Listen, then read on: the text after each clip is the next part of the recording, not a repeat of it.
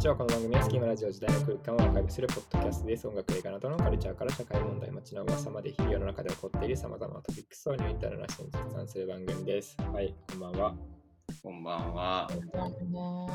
ばんは。えー、っとですね、今回は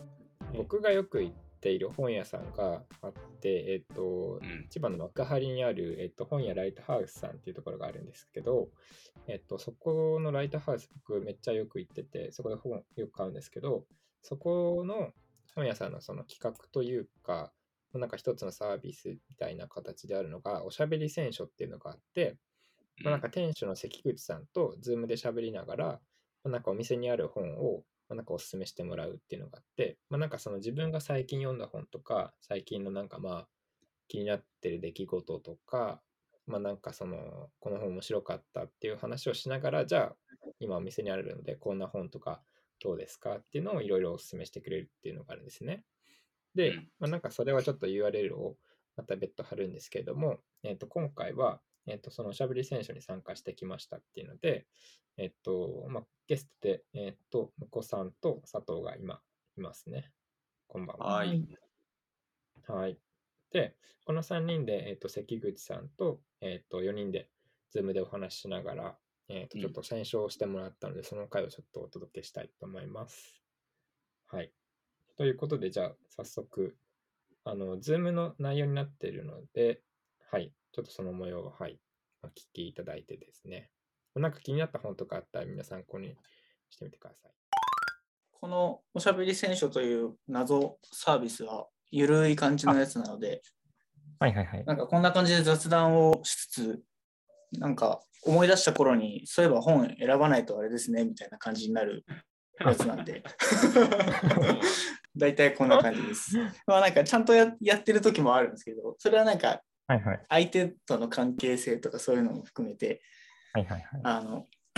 雑談メインでやってる人もいるしですね、はいはいはい、感じなんで、割となんかあらいろいろと話をお互いに聞いたり話したりしながら、ああそういえばみたいな感じで、こうなんか思いついた本があればとかっていう感じに大体なってます、うん、はいはいはいですね。ありがとうございます。でもなんか普段本当適当な感じにスタートしていて、はい、なんか取っかかりがない場合は割とあの最近読んで面白かった本なんですかっていうところから行ったり、王道な感じで行ったりするんですけど、そうじゃない場合はもう本当普通にこんな感じで、なんか最近最近の雑談からこうスタートする感じのそれこそロシアがどうとかみたいな話をなんかやばいっすねとか言いながらこう感じなんですけど、どっちのパターンでもあれですね、感じでどっちがどっちがいいですかね。佐藤向子さんどうですか？え ど, どっちでもいいかな。なんかでもよにんいるから多分なんて言うんだろう、割とサクサクやらないと尺がやばいと。あ、そうですね。あ確かに。そしたらじゃあなんか最近読んだ本とか。そうですね。そこから行った方が入りやすいかな。うん、はい。ちょっと一応本持ってきてます最近。てかほぼここでライトハウスで買った本だから。お会計で見たことあるような本ばっかりだった。確かに。これ買ってましたねってやつ。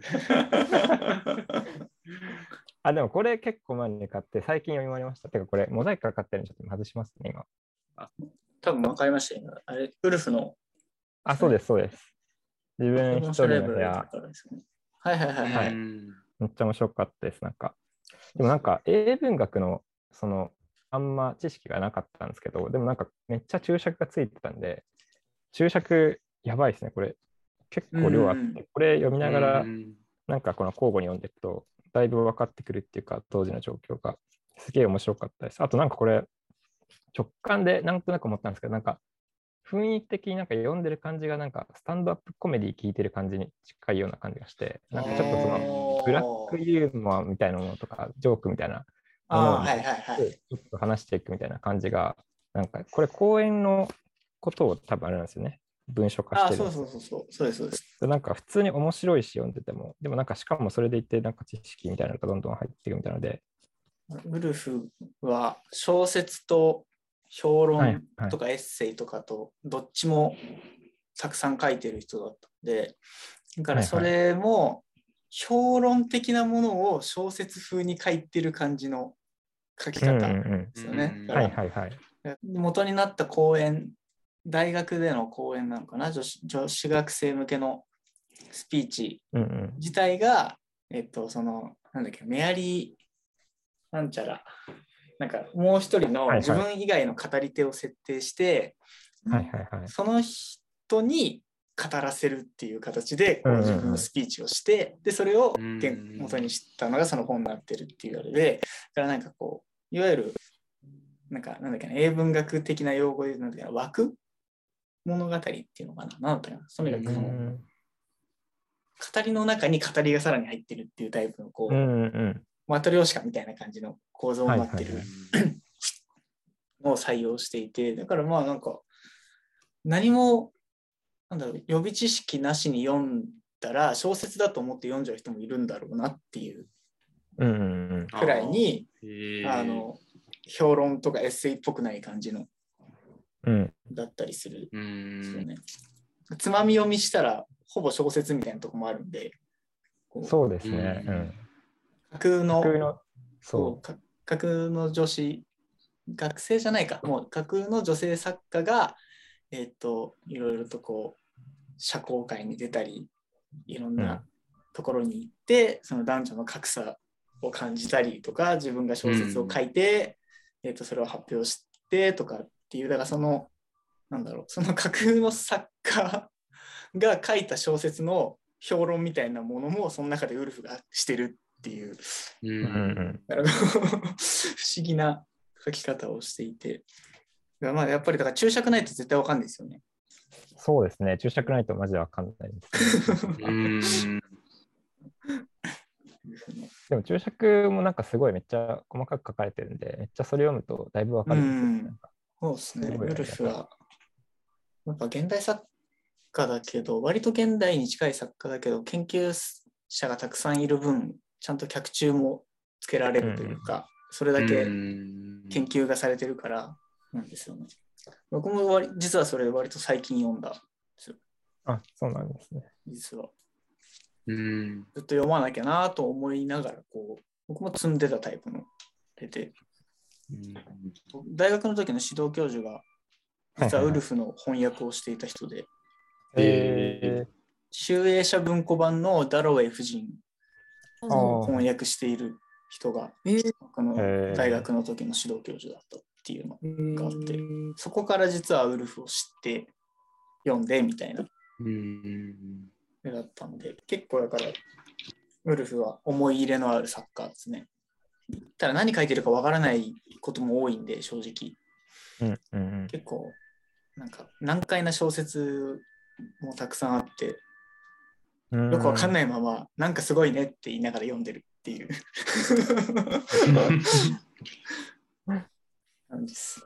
あとはまあなんだろう、これ最近今年になって読んだやつは大和田敏之先生、慶応の法学部でピラ音楽団をやってる、はいはいはい、アメリカ音楽の新しい地図は読みました。ああ、なんかインスタ載せてたよね、読んだ。あ、そうそう、これ面白かった、ね、結構ね、一生にじゅっページぐらいでいちアーティストだから、うん、結構読みやすいのと、なんかやっぱ知ってるアーティストがてかなんか、うん、なんか普段聴いてるアーティストだから分かりやすいっていうのもあるかな。あとはこれもあったかな、この K-ポップ はなぜ世界を熱くするのかも、うん、多分ライトハウスで、うん、ああそうですね、入れついした。これでも Amazon かな、チャイナニュージェネレーション、これは韓国と中国の音楽業界とか音楽シーンについての説明とかの、うん、音楽系の表解説結構買ってるかもですね、僕は、うん、あとは中国の音楽シーンって全然わかんないな。いや全然わかんないですよね。なんか僕もこれ読んでやっとわかったっていうか、なんか、うん、でもめちゃめちゃ最近規制が進んでるみたいなのがすごいよく聞いてでなんかそのラップラップバトル番組みたいなとこがなんかめっちゃ流行った時に、なんかラップはそのなんかその公序良俗に反するからダメだみたいなわかりやすいな、すげえとんでもとんでも理由みたいなのでなんか禁止になったみたいなのとか、あとなんか最近だと去年のなんか中頃かな、なんかあの推し活的なものが過剰になりすぎるのは良くないから、なんかチャートの操作とかにつながるから、あの支援はやめよう、やめろみたいなので、なんか規制がかかるみたいなのがあったり、なんかやっぱそこら辺の話が出るちょっと前までの話、うんまあ、どういうなんか今アイドルとかラップとかの流れができているかとか、あと音楽に限らずなんかファッションとかの産業がどうだとか、そういうのとかの話が今されてるやつですね。あれかな、だからめっちゃこうグイって出てくる直前ぐらいの一番こう楽しい時期だったのかな、それね。出ちゃ、出ちゃったからその出る杭叩かれたけど。叩かれたね、その後、ね、それまでの話ですね。めっちゃ面白い。あとはこれもライトハウスでも買ったかもですね。あのイミンギョンですね。ミンギョン多分前回前々回で多分。みんななんか読んでるんで話してますね。なんかポッドキャスト な, なんてタイトルのやつ？えっと私たちには言葉が必要だフェミニストだなってやつですね。うんうん、これなんかあのなんだっけあのハンガンのあの女性さあの殺傷事件の自殺事件 の, あのフェミサイドの話から、うん、なんかそのどうやってそのセクシストとかなんか女性嫌悪と戦うかみたいな方法論みたいなのをなんかちょっと実践的で分かりやすくまとめてるみたいな話ですね。男性が読むと結構辛いとか、まあ、なんかどういうなんかやっぱ無自覚になんかやっぱ害を与えてるとか、なんかどういう仕草でこう害を与えてるかみたいなとかが書いてるんでなんか、まあ、でも結構実用的で分かりやすいですね。あと韓国つながり、これはなんか僕予約して買っちゃったんですけど。あのはいはいはい、ライトハウスになったテグのウル、ソードのウル、これはめっちゃめっちゃ良かったです、これ。超良かった、これ。普通に映画とか小説読んでるぐらいのボリューム感あって、おもろかったです、これは。うーん、なんか平積みされてるの見たな。あら、そうですか。うん、結構、なんか、ね、話題かもね。あとは、これもライトハウスで買いました。私が街に入り込んだ日、武漢藩。これも韓国からフランスに多分移住した人なのかな、うん、なんか小説。めっちゃ面白かったです。なんか、両エスって反対から読んだらソウルなんだけど、なんか架空の都市で、なんかすごいなんか無機質な生活というかなんか風景みたいなのが描かれているような、なんか不思議な小説ですね。なんかうん。の大体直近。読んだぐらいの本ですね。この半年いちねんぐらいとか。なんかやっぱりうちで買った本があるから、傾向がほぼ、うん、半分以上。ああ、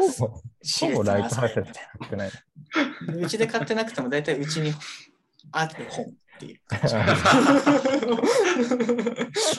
あ、それ売れてますよみたいな。テグのテグの夜はすごいもう入荷するたびに売れる。感じで、えー、結構ツイ、えー、ツイッターとかでもなんかあれでしたね、あの発売観光を待ってましたみたいな声とか結構あったりして問い合わせもあったりしたんでしたね。一回あのその翻訳してくれたキラカナエさんが一回お店来てくれたりしてて、えー、でその出版社の頃からはあの一人出版社系のちっちゃい出版社なんですけど、うーんあのその中の人との知り合いなので、なんかすごいこう知ってる人が出し関わりまくっている本がしっかり売れていくっていうのが普通に嬉しいですね。うん、うん、いいですね。確かに買ってるものの傾向がすごい。そうこれ買うだろうなみたいな。これ漫画、漫画なんだこれ。あ漫画です。あそうですそうです。グラフィックノベルですね。えー、なんか韓国発グラフィックの気になる。なんか貴重なおしゃべり選手の時間にここと聞いているか分かんないんだけどさ、なんか音楽系の本読む気持ちがいまいちよく分かんないんだけど、それなんで読んでるの？音楽聞きゃよくなりたいな。いや違うそのその音楽のそのなんていうの。ひどい質問だな。ビートとか構造の解説をしてるわけじゃないね、これって。はいはいはいはい。カルチャー、カルチャーとしての音楽の方ってことだよね。っていうか、なんかその批評っていうか、その何、えっと、その音楽を通して世界、社会情勢とか、政治とか、なんかそのなんかそういうものがアイデンティティとかそういうものがどう反映されてるかとかどう変わってきたかみたいなそういうものの解説の方を読む感じかも。なんかさ そうそれは分かっちゃいるんだけどさなんていうか な, なんか自分も別に音楽聴かないわけじゃないじゃじゃないからさなんでそれは自分は職種が伸びないんだろうってずっと考えてて。ああてか大体なんか文脈的にはほぼ社会学だよ。なんかそのどっちかって言ったら音楽っていうよりは。え分かんないあんま単純にそういう方に触れてこなかっただけなのかな。あなんかねなんか本買う時ってさそういうものとかさ他のこうなんていうの興味があるものとかさいろいろ考えてさこれかなっつって選ぶじゃない。でそんなにいっかいでさ、うん、ど, どかすか買えるわけじゃないしさ。ってなった時になんか職種が伸びないんだよな。うーんこれじゃないな。そうですか。すいません。いやなんか考え方の違いだと思うんだからさいやだからさどういうよなんか楽しみを持って読んでるんだろうっていう話。ああまあ別になんかその自分が普段聴いてる音楽がどういうものを体現しているかっていうのを普通に理解するっていうのはおもろいしなんかそれがやっぱなんか社会とかとつながってるかってなんか社会学的なものが好きだったからやっぱ関心があるっていうの流れかな。なんかあれよ別に音楽自体の解説とかっていう感じじゃないからどっちかっていうと。えなんかさピンとこないかもしれないけどさ私がさ映画評論とか聞いて映画見ておもろって思うのと一緒それに近い感じ。あ、まあ、まあ近いんじゃないそれのどっちかっていうともうちょい社会学版みたいな感じになっちゃう。はいはいはい、うーんあの、まあ、確かにもっと背景のところにスポットライトが当たってる感じの本ですよね、うん、大体、うん、今紹介してたやつは。そうですね。うん、そのなんだろうアーティストが生きていた時代がどういう時代だってどういう文化が他にあって、うん、どういう事件が起きていてとかそういうところからなんかこう批評していくみたいな感じになるから、うん、あんまりこう曲のテクニカルなところにはいかないですよね、うん、基本的に触れるわけじゃないですね。そう、うん、なんかさっきのやつだと一生目テイラー・スウィフトなんだけどテイラー・スウィフトってカントリーじゃん、うん、そうだね。カントリーのその聴いてる層ってのがいわゆるなんかレッなんていうのその白人の男性でなんか南部とか中南、はいはいはい、なんかまあそこら辺の人たちでみたいなでそういうなんかジャンルから出てきた安い人がなんかどうなんかあの人がなんかだんだんリベラルっぽいような感じになっていくんだけどっていうのとか、うん、そういう流れとか、うん、なんかでしかもなんかカントリーのその弾いてる層っていうのがそのデータ的に見ていくとだんだんその女性の比率が上がっているっていうかなんなら ごじゅっパーセント 超えてるようにだんだんなってきてて、うん、でしかも聞いてるその人種的な層みたいなものっていうのもなんかヒスパニックが増えているのがあって、うん、なんかもともと白人的な音楽だったもの白人男性主に聞いてるような音楽だったものの層がだんだん変わってきているみたいなところの背景とかが語られてて。ああなるほどねそういうことか。うん、あはいはいはいはいあちょっとなんとなくあの分かった分かった面白そ面白いが分かった多分本来嫌いじゃないはずの分野だなって今思いながら聞いてたわ。そうそうだからでトランプが出てきてでその時にテラスイートでじゃあ政治的にはあんたどっちなんみたいな言われた時になんかその身の振り方をどうやっていったかみたいなのが解説されていくみたいな、えー、なるほどね、ねおそういうことかうーんっていうすいません腰を折り話の腰を折りました、えー、いやいや割とでも本質的な問いだから結構今の面白いあれですよね、うんうん、でな、なんか聞いててあれでしたねなんとなくいくつか思い本思いついたんでちょっとああすごい お, お店の中を移動してなんか 中, 中国と韓国のあれをちょっとここ音楽系の棚が少し無駄に一棚作ってあるんですけど、はいはいはい、全然売れないんですよね。こうなかなかなかなか音楽系の本は売れないんですけどああそうなんだそうなんだ、まあ、やっぱりまあ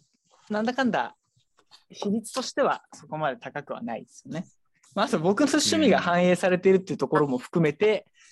やはりピンポイントになりすぎている可能性が高い棚っていう中で、うん、そうっ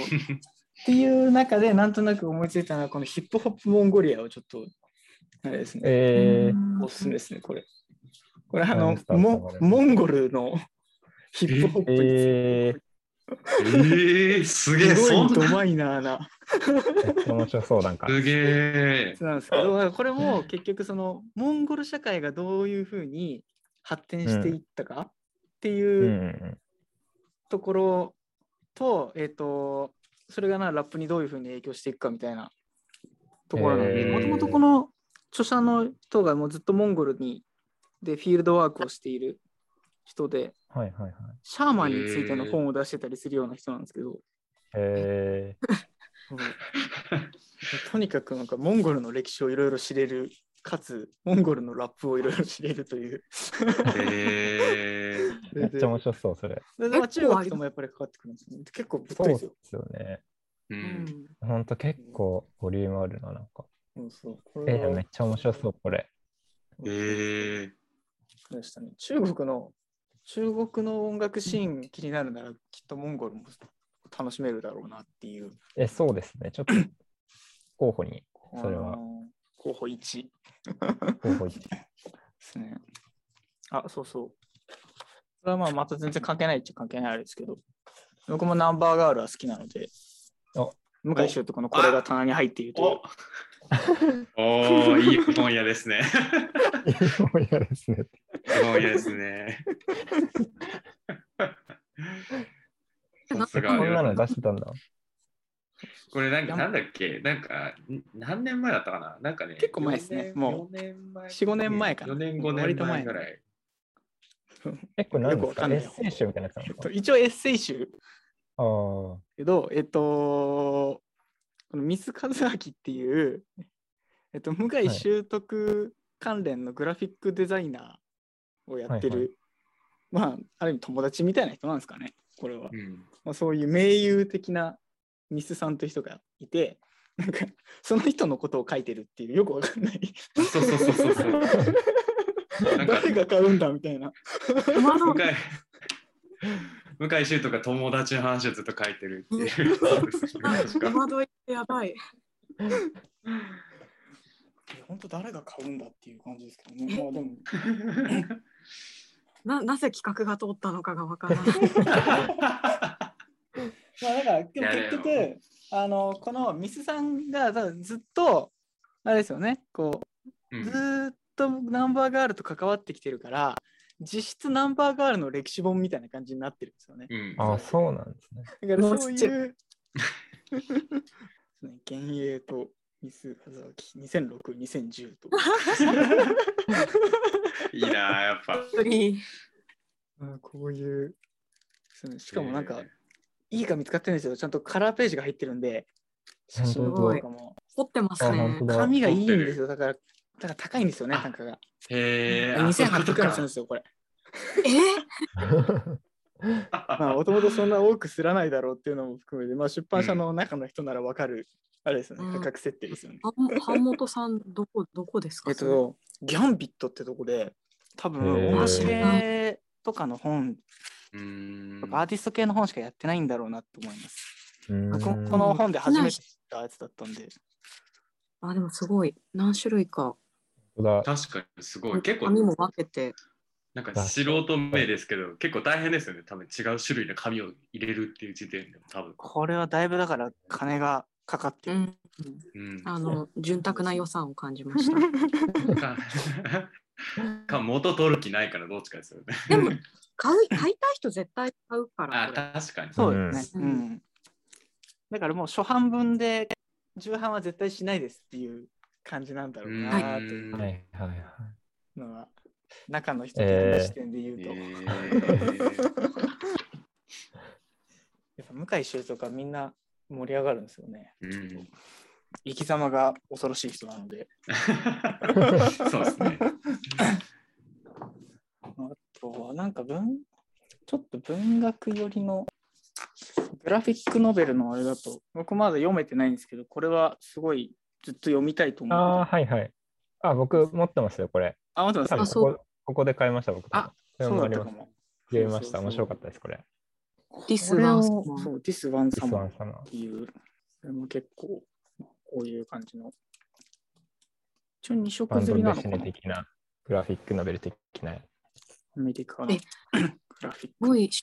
歩的な質問なんですけど、グラフィックのと日本の漫画ってなんか大きい違いがあるんですか？何なんですかね、厳密に言うと。多少やっぱ小説的な感じなのかな、うん、なんか娯楽っていうよりかはちょっと文学チックなものをこう、うん、絵でやってるっていう感覚かな。そうですね。なんか確かにおまわりが結構単調なイメージある。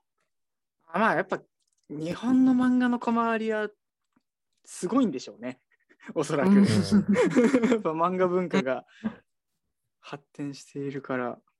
そうですね。確かにそう言われると綺麗な正方形というか四角で囲うことがまあやっぱ多いよな。多分さっきのコロカラのテグの夜のやつも多分そんな感じだろうし、うん、日本のやつに比べるとですね。それ読んだのリスワンさん。読みました読みました。これも面白かったです。何の話なんですか？えっと多分中学生か高校生ぐらいの女の子たちの話なんですけど、うん、なんかその毎年夏に避暑地に行くみたいな話で、でなんかそこの避暑地で必ず毎年いっかいは会う友達っていうのがいて、でその子との夏の物語なんですけど、まあ、なんかそこの避暑地に行くとなんかちょっと年上の若いお兄ちゃんとかお姉ちゃんたちも遊んでてみたいなので、でなんかそこでちょっとあの年上のお兄さんにちょっと恋に落ちそうというかなんか好きになりそうなんだけど、ちょっとそのお兄さんはちょっと不良でみたいな、なんか悪をな感じで、でなんかそのネタバレちょっとしちゃうかもしれないですけど、なんかあのなんか遊んでた女の子をなんか妊娠させちゃうんだかなんかでみたいな。でそれを事実を知っちゃってみたいな、なんかちょっとは初恋っぽい感じだったけどなんかそんな人だったなんてみたいなような、なんかそんな話とか、あと家族がなんか実はお父さんとお母さんがけ喧嘩しててなんかちょっと不安定な感じでみたいな、男女の関わりとか子供を作るって何なんだろうみたいなことを幼いながら考えるみたいな感じの内容だった気がします。うん、なんかで松田青子さんが帯ということはちょっと、うん、そうですね、フェミニズム的な、うん野中さん、うん、ああ確かに野中さんと松田さん持ってるとそのよりのありますね。フェミっぽい感じなんですかね、うんうん、これを去年の夏くらいにあの高校生の制服着た女の子がこれ一冊だけ買ってやったことがあって、この時にあっうわすごい嬉しいと思って、うん、なんかいい話、うん、で結構だからこれもそれなりにいい値段はするんですよね、にせんにひゃくえん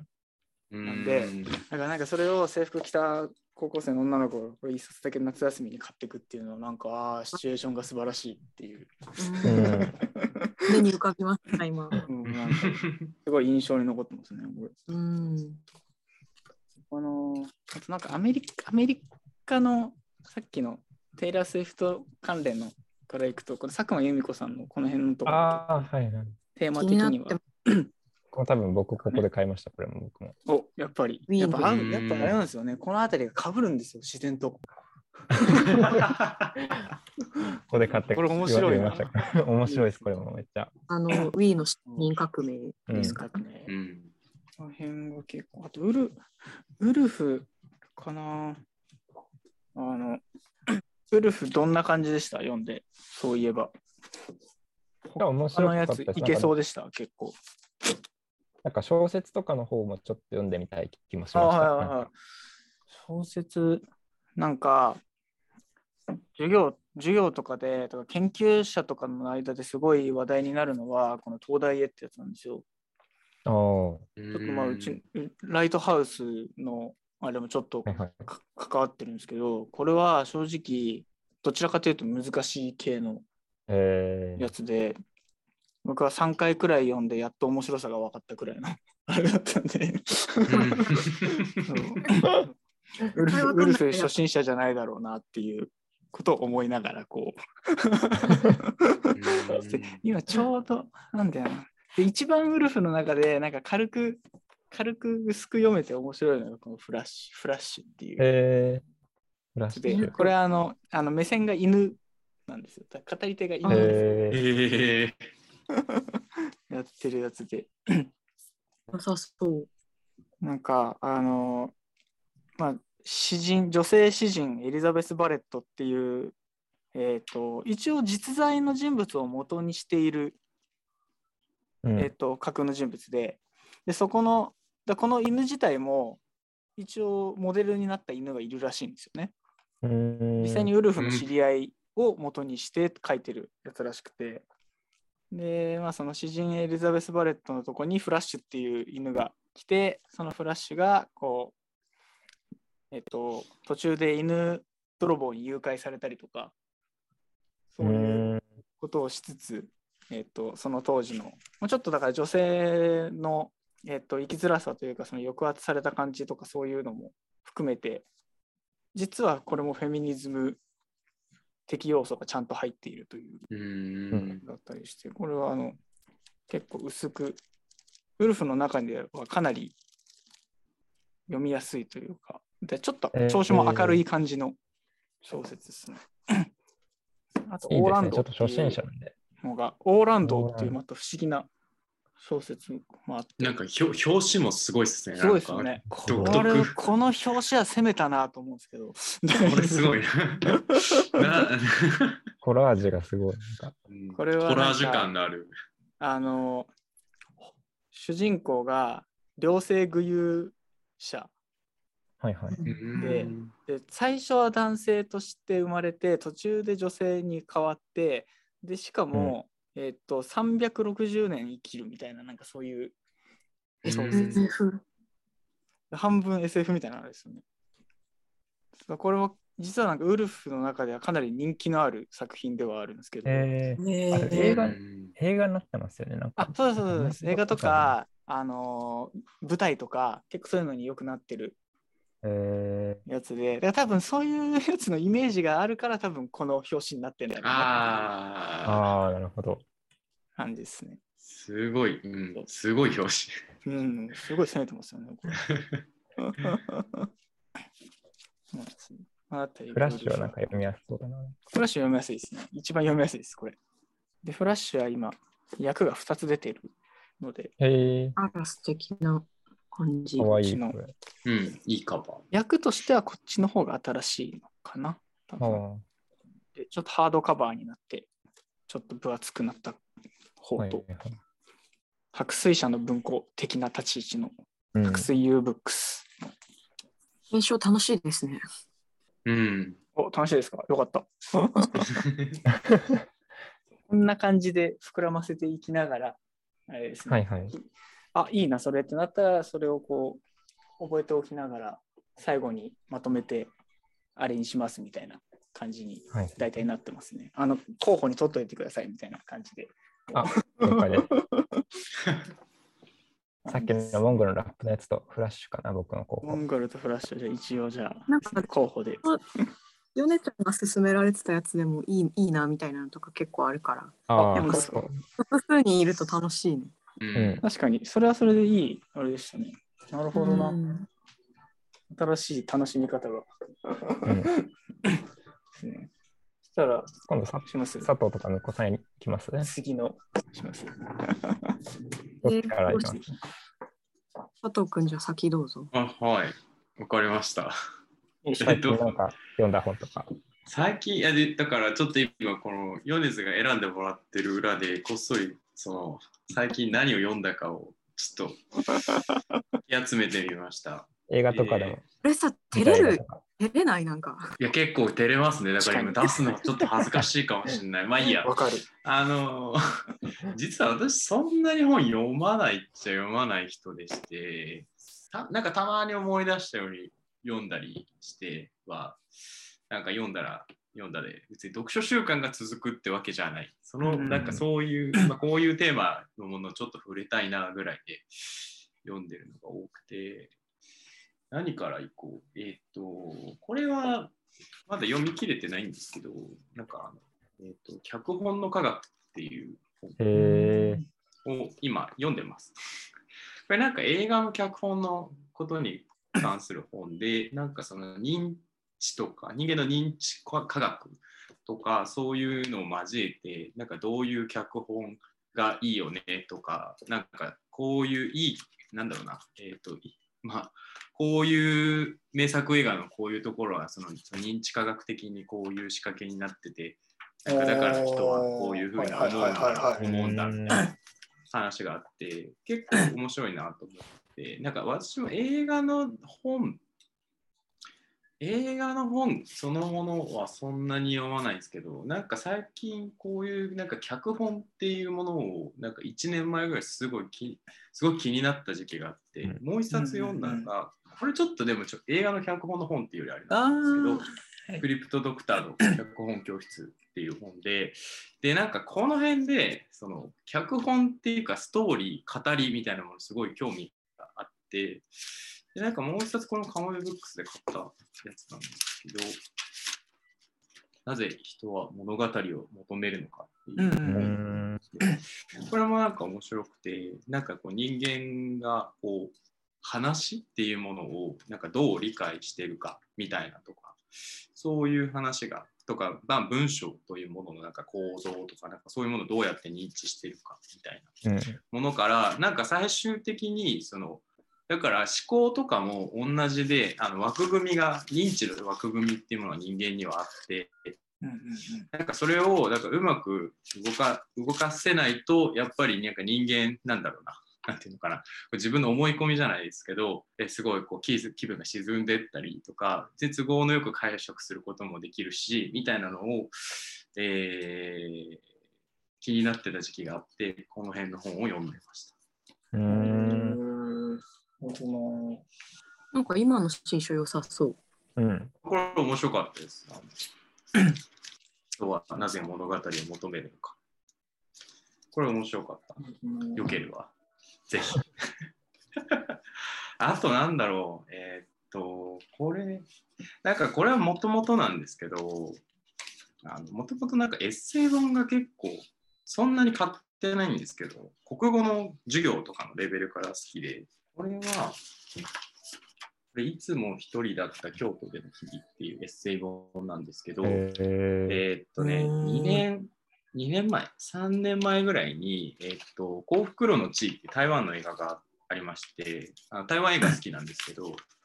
なんかその監督の人が京都に留学してた時のことを書いたエッセイ。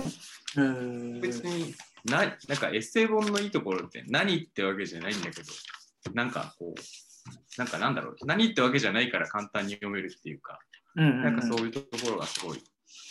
いなって思って読んでますし、なんか国語の授業レベルの頃から、なんかよくあるじゃないですか、小説、評論、エッセイみたいな、なんかそういうのあるじゃないですか、うんうんうん、エッセイ好きだったなと思って紹介しました。あとなんだろう、あ、でもエッセイ好きっていう話で、ちょっとあの、これな、これに、さんかげつまえぐらい、もうちょっと前ぐらいなんですけど、あの謎のブームが自分の中であって、あの古本屋でなんか数百円の本を買って、あの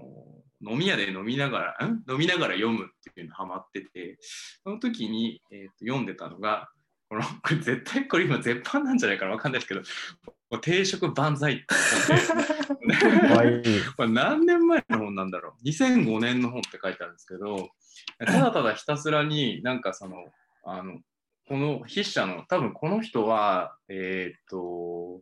別にプロのあの文筆家でも何でもない人で、ただただあのただただ自分でうまい昼飯探しに行って食ってるっていうのを淡々と書いて、多分この頃あれなのかな、インターネットと黎明期っちゃ黎明期だったから、うん、なんか面白いブログを書いてた人みたいな感じなのか分かんないけど、でもなんかすげえいいん、いいんすよね、なんていうか、ただただ淡々と飯の話が書いてあってなんかなんかめっちゃ量多くてしんどかったとか、なんか自分の中ではやっぱりせんえん超えるのあんまり許せないみたいなのとか、はいはいすげえどうでもいいから超よあのか気持ちよく読めたなっていうと、あとなんか似たような本で、これあれなんですけど、あのなぎら健一の、えー、東京酒場漂流記っていう、うんえー、ああなんか出てこないこれね、あのまああのタイトルの通りでなぎら健一が行った酒場のことが書いてあるすごいなんかうん。二日酔いだったけどなんか飲んじゃったみたいな、そういうことばっか書いてあるような本で、なんかやっぱ飲みながら飲んでる本読んでるといいなって思うし、なんか夕方ぐらいに飲んでる飲んでる話聞いてるとだんだん飲みたくなってくるから、なんかすごい自分の気分を上げるのにもすごい良かったですねこれ。え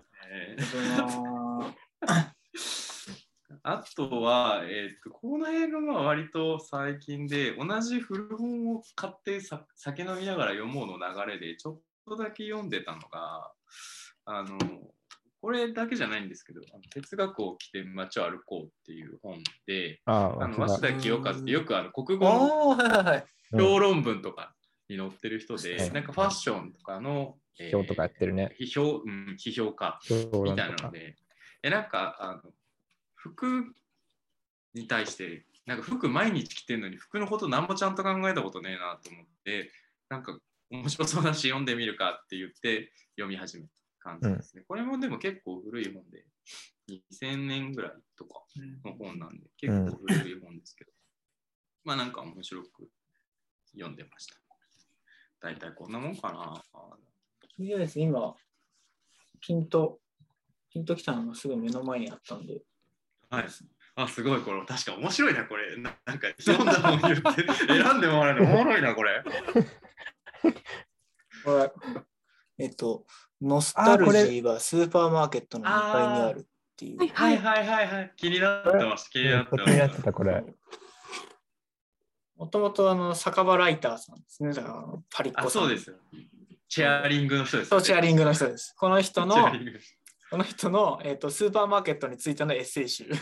あ、いいな。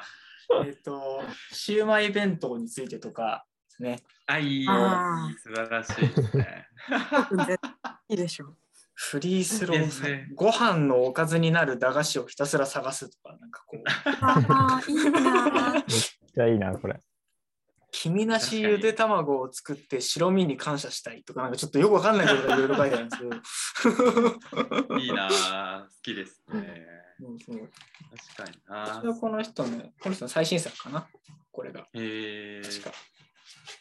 まあ、そうですね。まあ、最新作といっても、もう去年の夏か。早いな。だったりとか、あとそのこの関連で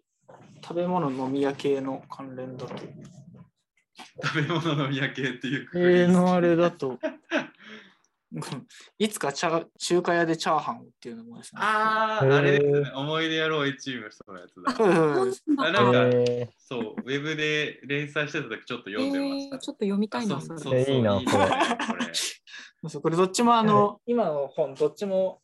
同じ出版社スタンドブックスっていうところから、はいはいはい、やはり表紙のやつリュウホのチャーハンかな。どこだろうこれ、右下の多分青い皿の水色の皿のチャーハンありませんでした、ね、あーニッチな質問。僕と佐藤はその神楽坂のリュウホで一緒に中華食べて、うん、でその足でカムブックスで帰るみたいなとかよくやってたの。よくやってたの。あれユーフォー って神楽坂と飯田橋のあのてか折り折り切ったところのところ折り切ったところかな、あれ神楽坂を坂上がり切ったところかな、あそっちの方か、じゃあ神楽坂駅の近くですね。あそっちか、そっちの方か。僕大学が法政だったんで、はいはいはい、あのその辺いろいろ行ってて、あそっかそっか、そうそう、なんかあの飯田橋駅昨日目の前あたりの神楽坂を本当下った理科大と飯田橋駅あたりの間のとこあたりになんかあの超でかい餃子をひゃっこ餃子のメニューみたいななんかやってる中華料理屋があって大食いメニューのいいなそうそうがあったり、そうだから僕もカモメブックスは大学の時はよく行ってましたね。カモメとあともうなくなっちゃったけどあの神楽坂物語っていうちょっと変わった本屋さんがそのカモメブックスの通りのところにあって行ってましたね。そうそうあでも、まあ、そうこのこれはあれですね、こっちのチャーハンのやつは割とあのちょっとコミックコミックエッセイっぽい感じなんで、あなんかそうでしたよね。そうそうそう、でも多いあれでとにかくチャーハン中華、中華料理屋について語っている気楽に読める系なのですね。気楽に読めそうでいいですね。うん、チャーハンオンリーなんですか？いや、なんかウェブで連載してた時、なんか、うん、中華料理の話をひたすらしてたり、ね、うん。広島の天津飯あんかけ多すぎ問題とか。めっちゃいいな。ですね、チェーン店対抗弁当にしてもうまい冷凍餃子選手権とか。いいな。スタンドブックスはなんかちょっと不思議な本を、この手のやつが多いんですよね。いいですね。なんかそういうのが好きな人がいるでしょ。あと同じ系列のあれだと、この多分そのパリッコさんと仲がいい人ですね、鈴木直さん。ああ、はいはいはい。タイトルからしていいですよね。はいはい、この深夜高速バスにひゃっかいぐらい乗って分かったこととか。いいな。なんか最近新しいのだ出しましたね、その人。あ、これですね。こっちの遅く起きた日曜日にいつもの自分じゃない方を選ぶっていう。はい、はい、はいはい。これが最近の方。これタイトルいいな。これは、まあ、あいつらが生活史的なやつですよね。から、うん、いわゆる。近所のスーパーの話ももちろんあるし、喫茶店の話もあるしみたいな感じの生活史の話なので、なんかミニマルでいいですね。ですね。うん、やっぱりこれもやっぱ食は結構多いですね。やっぱり思わず通り過ぎてしまいそうな店、服や串カツ店でいっぽんななじゅうえんの串カツを食べるとか、なんか本当こうすごいピンポイントな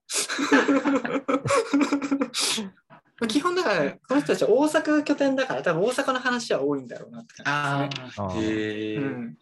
あのー、あれだ、だから帯に必ず、ね、今回持ってないから、でも初回のデビュー作の方のあれは帯がやっぱ岸さんなんですよね。岸正彦がやっぱり書いてて、その辺のグループのですね。なんかあれだな、脚本とか映画のあれだと、なんか僕この前初めてウェス・アンダーソンの映画を見て、ああ、はいはい、フレンチ・ディスパッチ今やってるやつをで初めてウェス・アンダーソンを知って、ってね、なんだこの人すげえってなって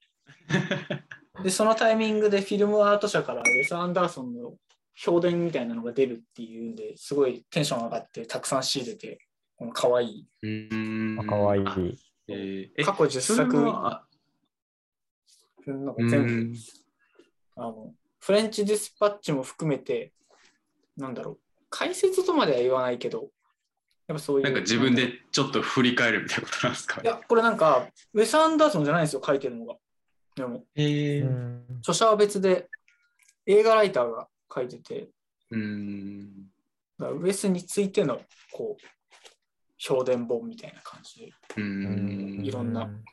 作品、あ、全部一作ずつこう振り返っていく感じの、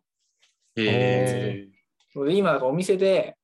僕が個人的に過去作をどんどん振り返って見ていきたいっていう欲望に駆られたんで、あのお店でそれを 見, 見たらこの該当の章をこれを読むっていうのを個人的にやっててでその映画を見る日にもし他に見たい人がいたら来ていいですよっていうあれにして、あの勝手に告知をかあの募集をして普通に Apple ティーブイ で普通に見てるっていうのをこの前やり始めて、あのもう常連さんしか来ないんですけど、だからそれで、えー、この前グランドブダペストホテルっていうやつを見て、あ次それいいな、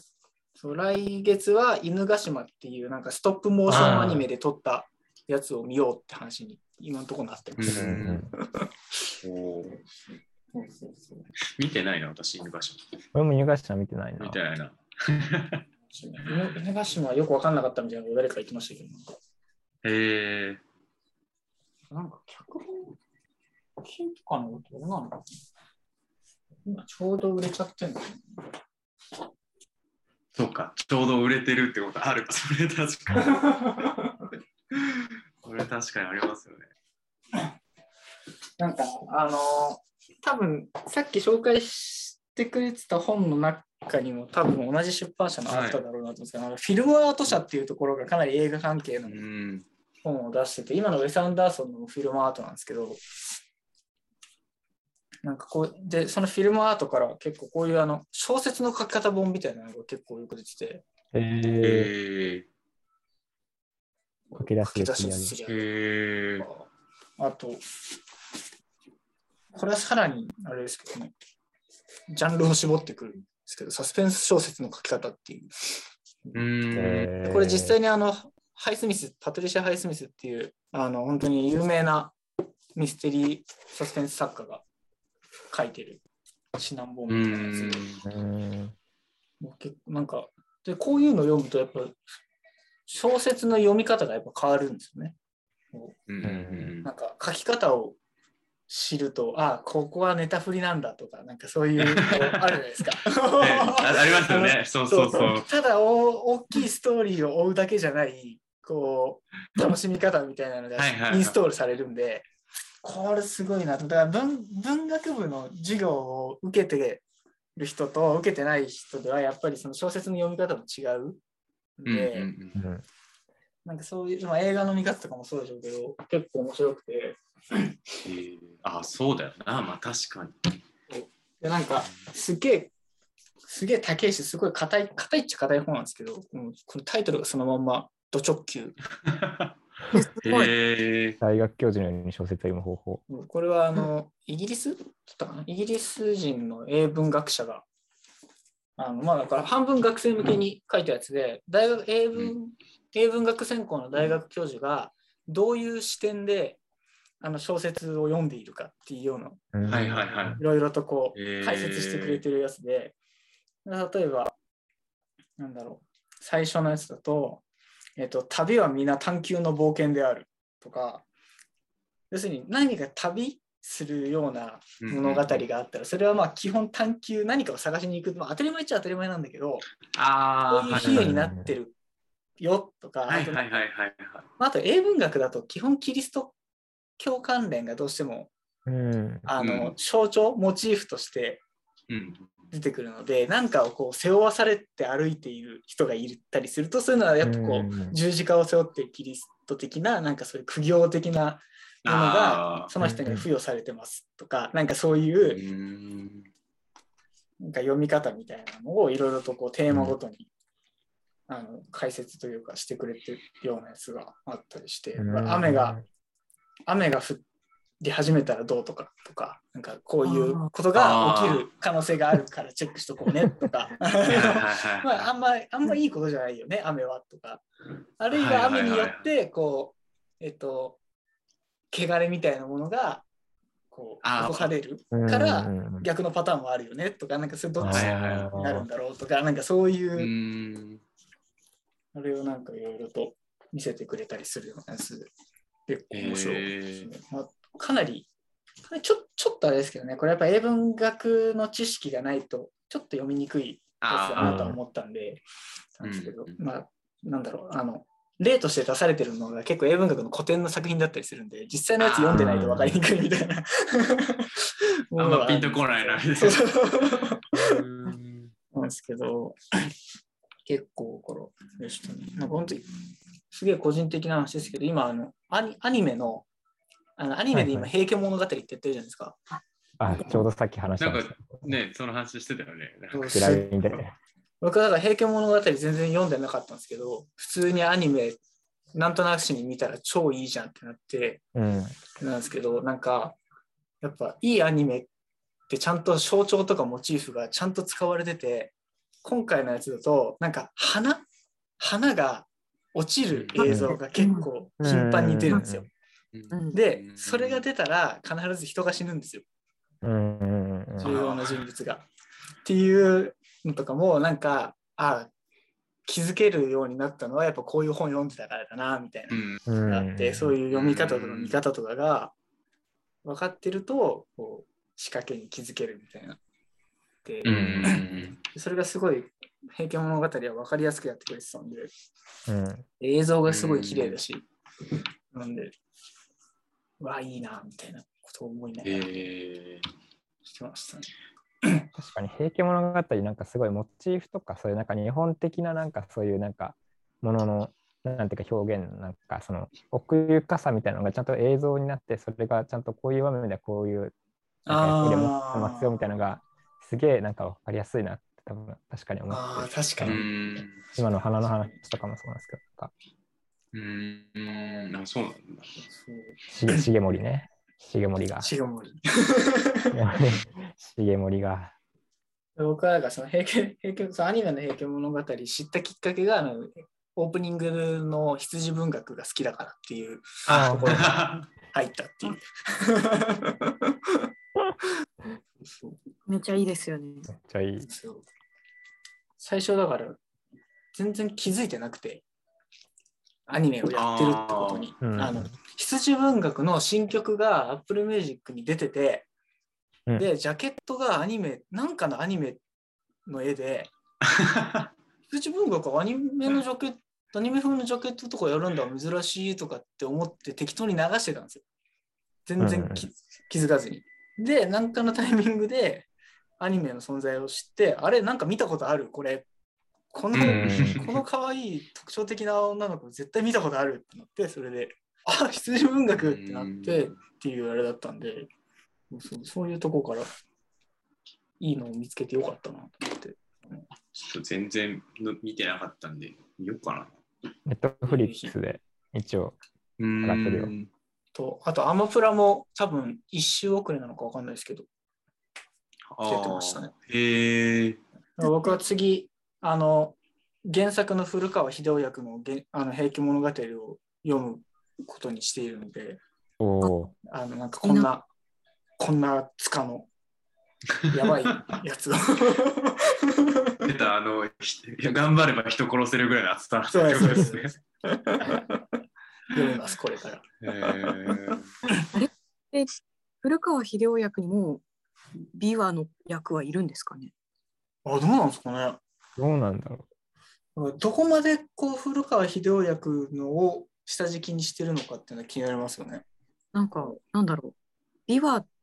てだって架空じゃないですか多分。まあまあそうですよね。うん、ねだけあの未来が見える設定は確実に。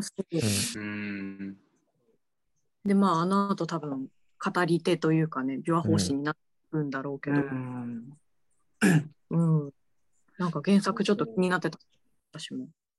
ですよ。しかも、まあ、川出書房がいいこう戦略というかあれでちゃんとそのアニメ版のフル帯にしてるんですよね。こうあ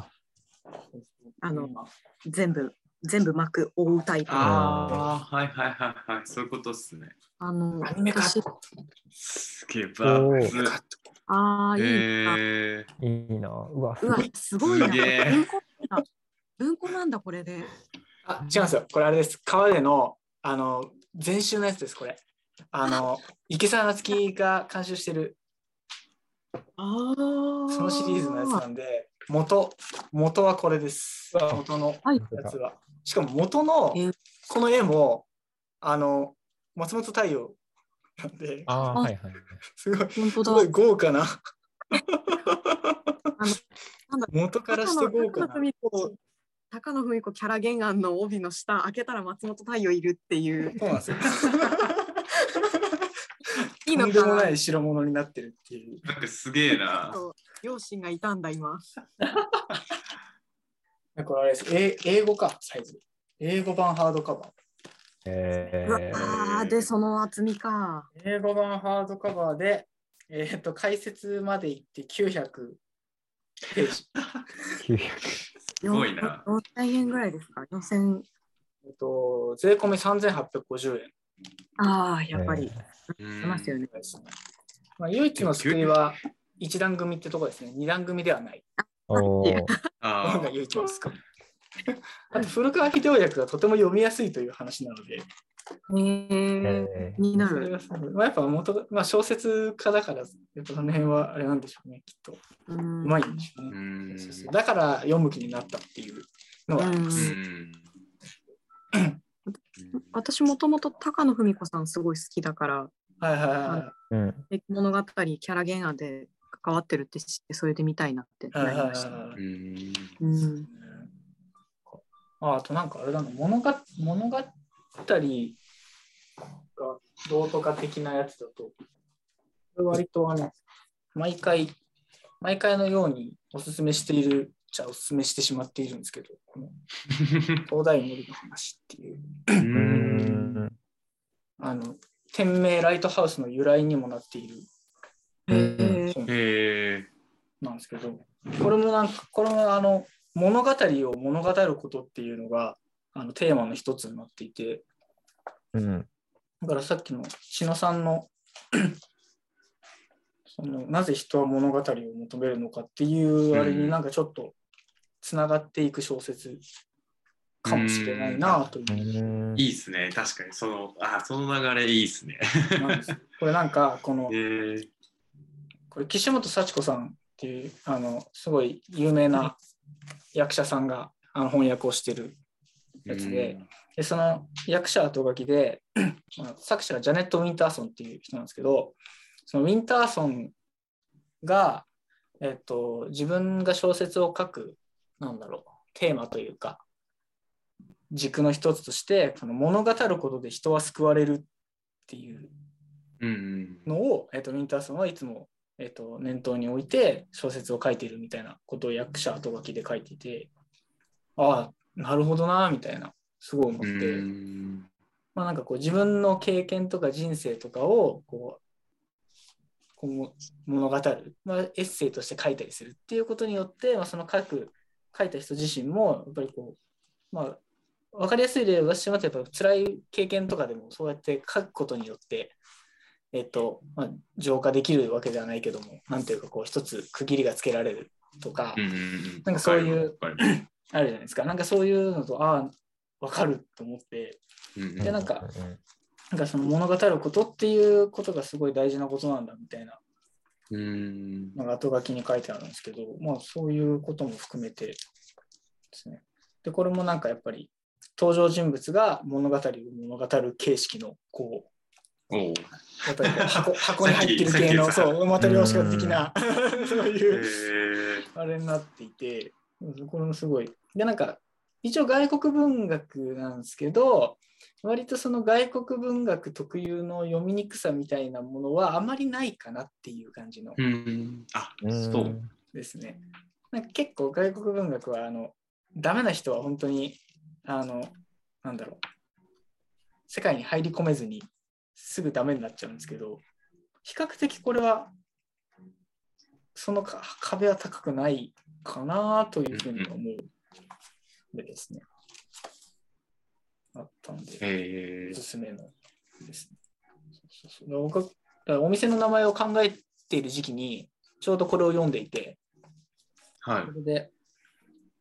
あ東大っていいなってこう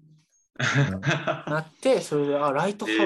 ー、あライトハウスいいですねってなって、それでで本やライトハウスって Google に入れて誰も使ってなかったんでよし確かに大事大事その作大事ですねなんだっけなんかオリ、オリエンタルラジオかなんかがだんなんかそんな話してたんだよな、なんかあの誰も使ってない検索した時に一個も出てこなかったからこのえっと、コンビ名にしたみたいなことなんか確か言っててなんかそれがなんかなぜか頭の中に残っててお店の名前を決めるときにかぶってないようにしようっていうまあ確かにそうですよね。そうそうそう、ただライトハウスで検索をするとあの水戸のライブハウスがたくさん出てきちゃうんですよね。あのあ水戸にすごい有名なライトハウスっていうなんかもうかなり歴史の長いライブハウスがあるらしくて、ライトハウス単体で調べるともうそっちがもうバーってたくさんある全然勝てないんですけど、本屋まで入れるとうちしか出てこないんであ大事ですね、差別化できてますね、えー、じゃあどうしようかな、まあ、とりあえずなんかじゃあせ多分絶対自分で読まないだろうっていうものからいくと今ご紹介いただいた小説のやつ、東大森の話絶対自分じゃ買わない。それとあとなんだっけえー、っとなんかあれでしたっけ、大学教授のように小説を読む方法はちょっと硬いんでしたっけ。結構硬いです、これは。ああ、結構硬い、ね、怖いな。なんかサスペンスの本、かなサスペンスの面白そうだなと思ったんで、じゃあそれと、それと、あとどうしようかな。じゃあ、あの遅く起きた日曜日にはの方。遅く起きた日曜日の方ですね。これですね。そのさんさつでお了解です。お願いします。はい。ありがとうございます。すげえ面白い。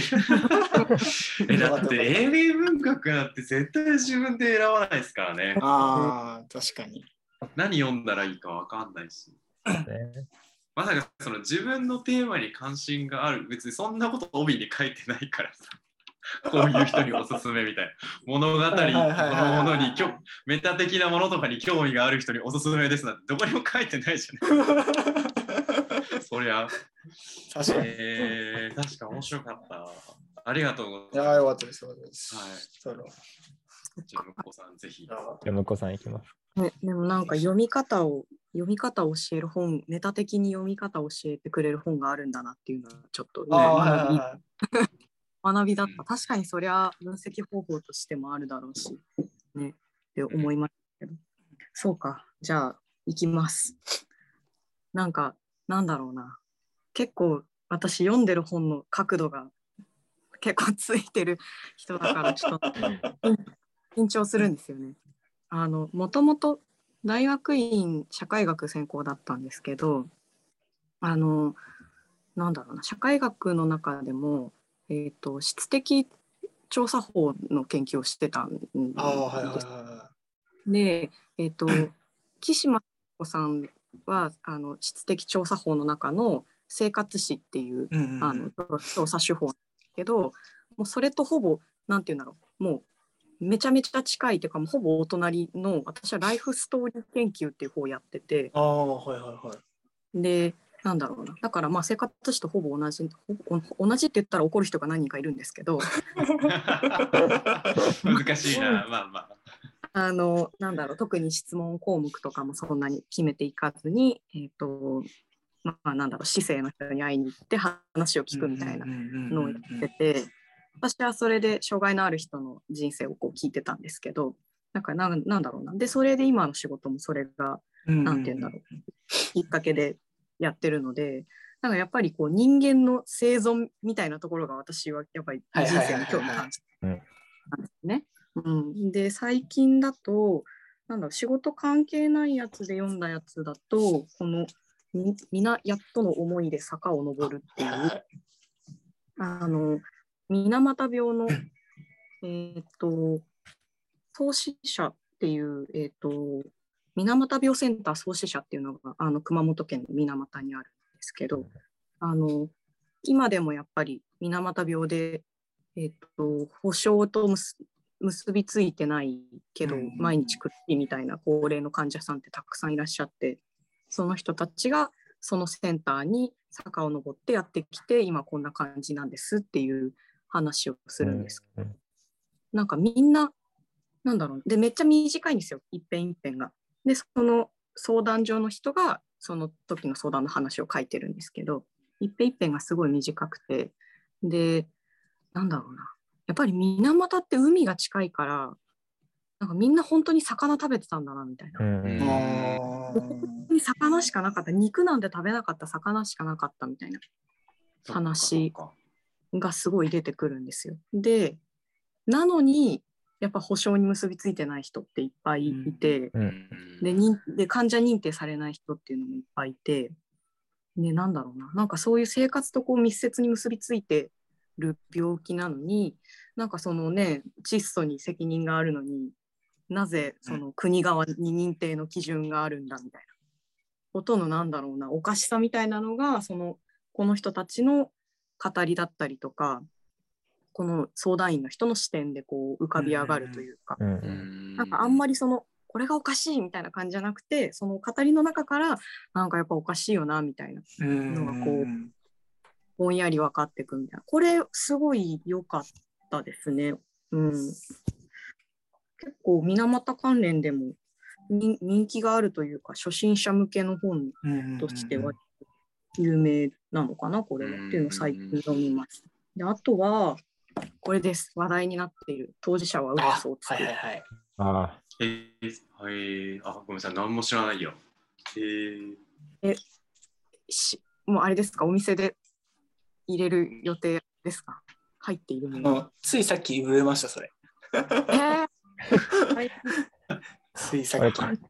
この間買いに行った時にちょっと次来る時に買いますって言ってたんで、僕そういえば多分また来週末にはもう追加で入荷が入る予定なんで、うん、常備本ですね。はい、読みこれ読めてないですね。ああ読んだ人と話したいなっていう感じ。あうん、なんかやっぱりその簡単に話すと、まあ、簡単に話せない内容なんですけど、うん、その性暴力のサバイバーってそのなんだろうな、例えばその実際に被害を、えーと、証明する方法がないってやっぱよく言われる、うん、密室で行われて、うん、それはやっぱり同意があったんじゃないかってこう言われがちっていう意味での、えーと、嘘をついているでもあるし、えっとね、なんだっけな、なんかいくつか意味があるんですよね、嘘っていうことにも。うん、うん、なんかあとはなんだろう、やっぱり、えーと、過酷な体験をした人ってやっぱり記憶というか経験がこうなんだろうな、前後したりとか曖昧になったりするところがある。でやっぱりその被害に遭う前の自分と被害に遭った後の自分の接続性が全くもうなくなっちゃうから、なんてもう別の人間になってしまったみたいな、うん、っていうそのなん、なんていうんだろうな、別の世界に行ってしまったみたいな、そのからからどうやってこう当事者たちの、えーと、ピアグループに自助グループにつながって回復していくのかっていう、うん、そのダウンしてる部分も多分嘘に多分かかってるかな、うんうん、でなんでしょうね、うーん、なんかでもなんだろうな、当事者っていう意味もうすごくこう問い直してくれるというか、うんうんうん、当事者って言った時になんかどうしてもその回復しなければいけない存在って見たりとか、うんうん、なんだろうな、支援が必要な存在として見てしまいがちなんですけど、なんかそれによってすごくこう賠償化されるものもあるし、うんですね、なんていうの、でもすごく感想を言うのがなかなか難しい本でしたね。うん、でも面白い、なんていうの、でもこれが面白く読めてしまうってどうなんだろうって私はすごい思っちゃったんですよね。ああ、なるほど。まあ、まあでも、うん、なんだろうですよね。理解をしていくとか、まあ新知らない感覚を知れるっていうのはまあ大事だし、そこに楽しさを覚えるのは。まあ、別に悪いことではないですよね。まあ、テーマ自体が重いからなかなかあれですけど、こう素直に楽しいと言っちゃうことにこう抵抗感があるっていう感じではあるでしょうけどね。うん、これ僕なんていうんだろう、なんか筆の乗り方が結構すごいって言ったら語弊があるのかな。なんかね、面白く読めちゃうんですよね。まあじゃあ、うん、そう語りがうまいといえばうまいんでしょうね。そうするとこう、うん、なんか重いテーマをちゃんとこう、うんうん、そうですね、そうそうそう、重くなりすぎずに書けるのかな。うん、なんか海出るの時も同じようなことを思って、ああはいはいはい、なんかこちら側もっと背負わないといけないものがたくさんあるのに、こうなんていうんだろうな、感情がすごくこうかき立てられるというか、なんかこう感動しやすくなってしまうというか、なんかでも自分本当なんかそこで起きてることとか、その構造的なそのなんていうんだろうな、抑圧性とか、まあ自分たちがマジョリティサイドにいるってことを考えると、そんなに面白く読めるはずのない話なんですけど、うんうんうん、なんかそれがなんこんなに面白く読めてしまうっていうのは。なんか果たしていいことなのだろうかっていうことをなんかを考え、うんうん、しましたね。うん、なるほどなですね。あとは、えっとね、これから読もうかなと思って買ってた本があって、なんだろう、このプリーモ・レヴィっっていう、うん、溺れるものと吸われるもの、うん、はいはいはい、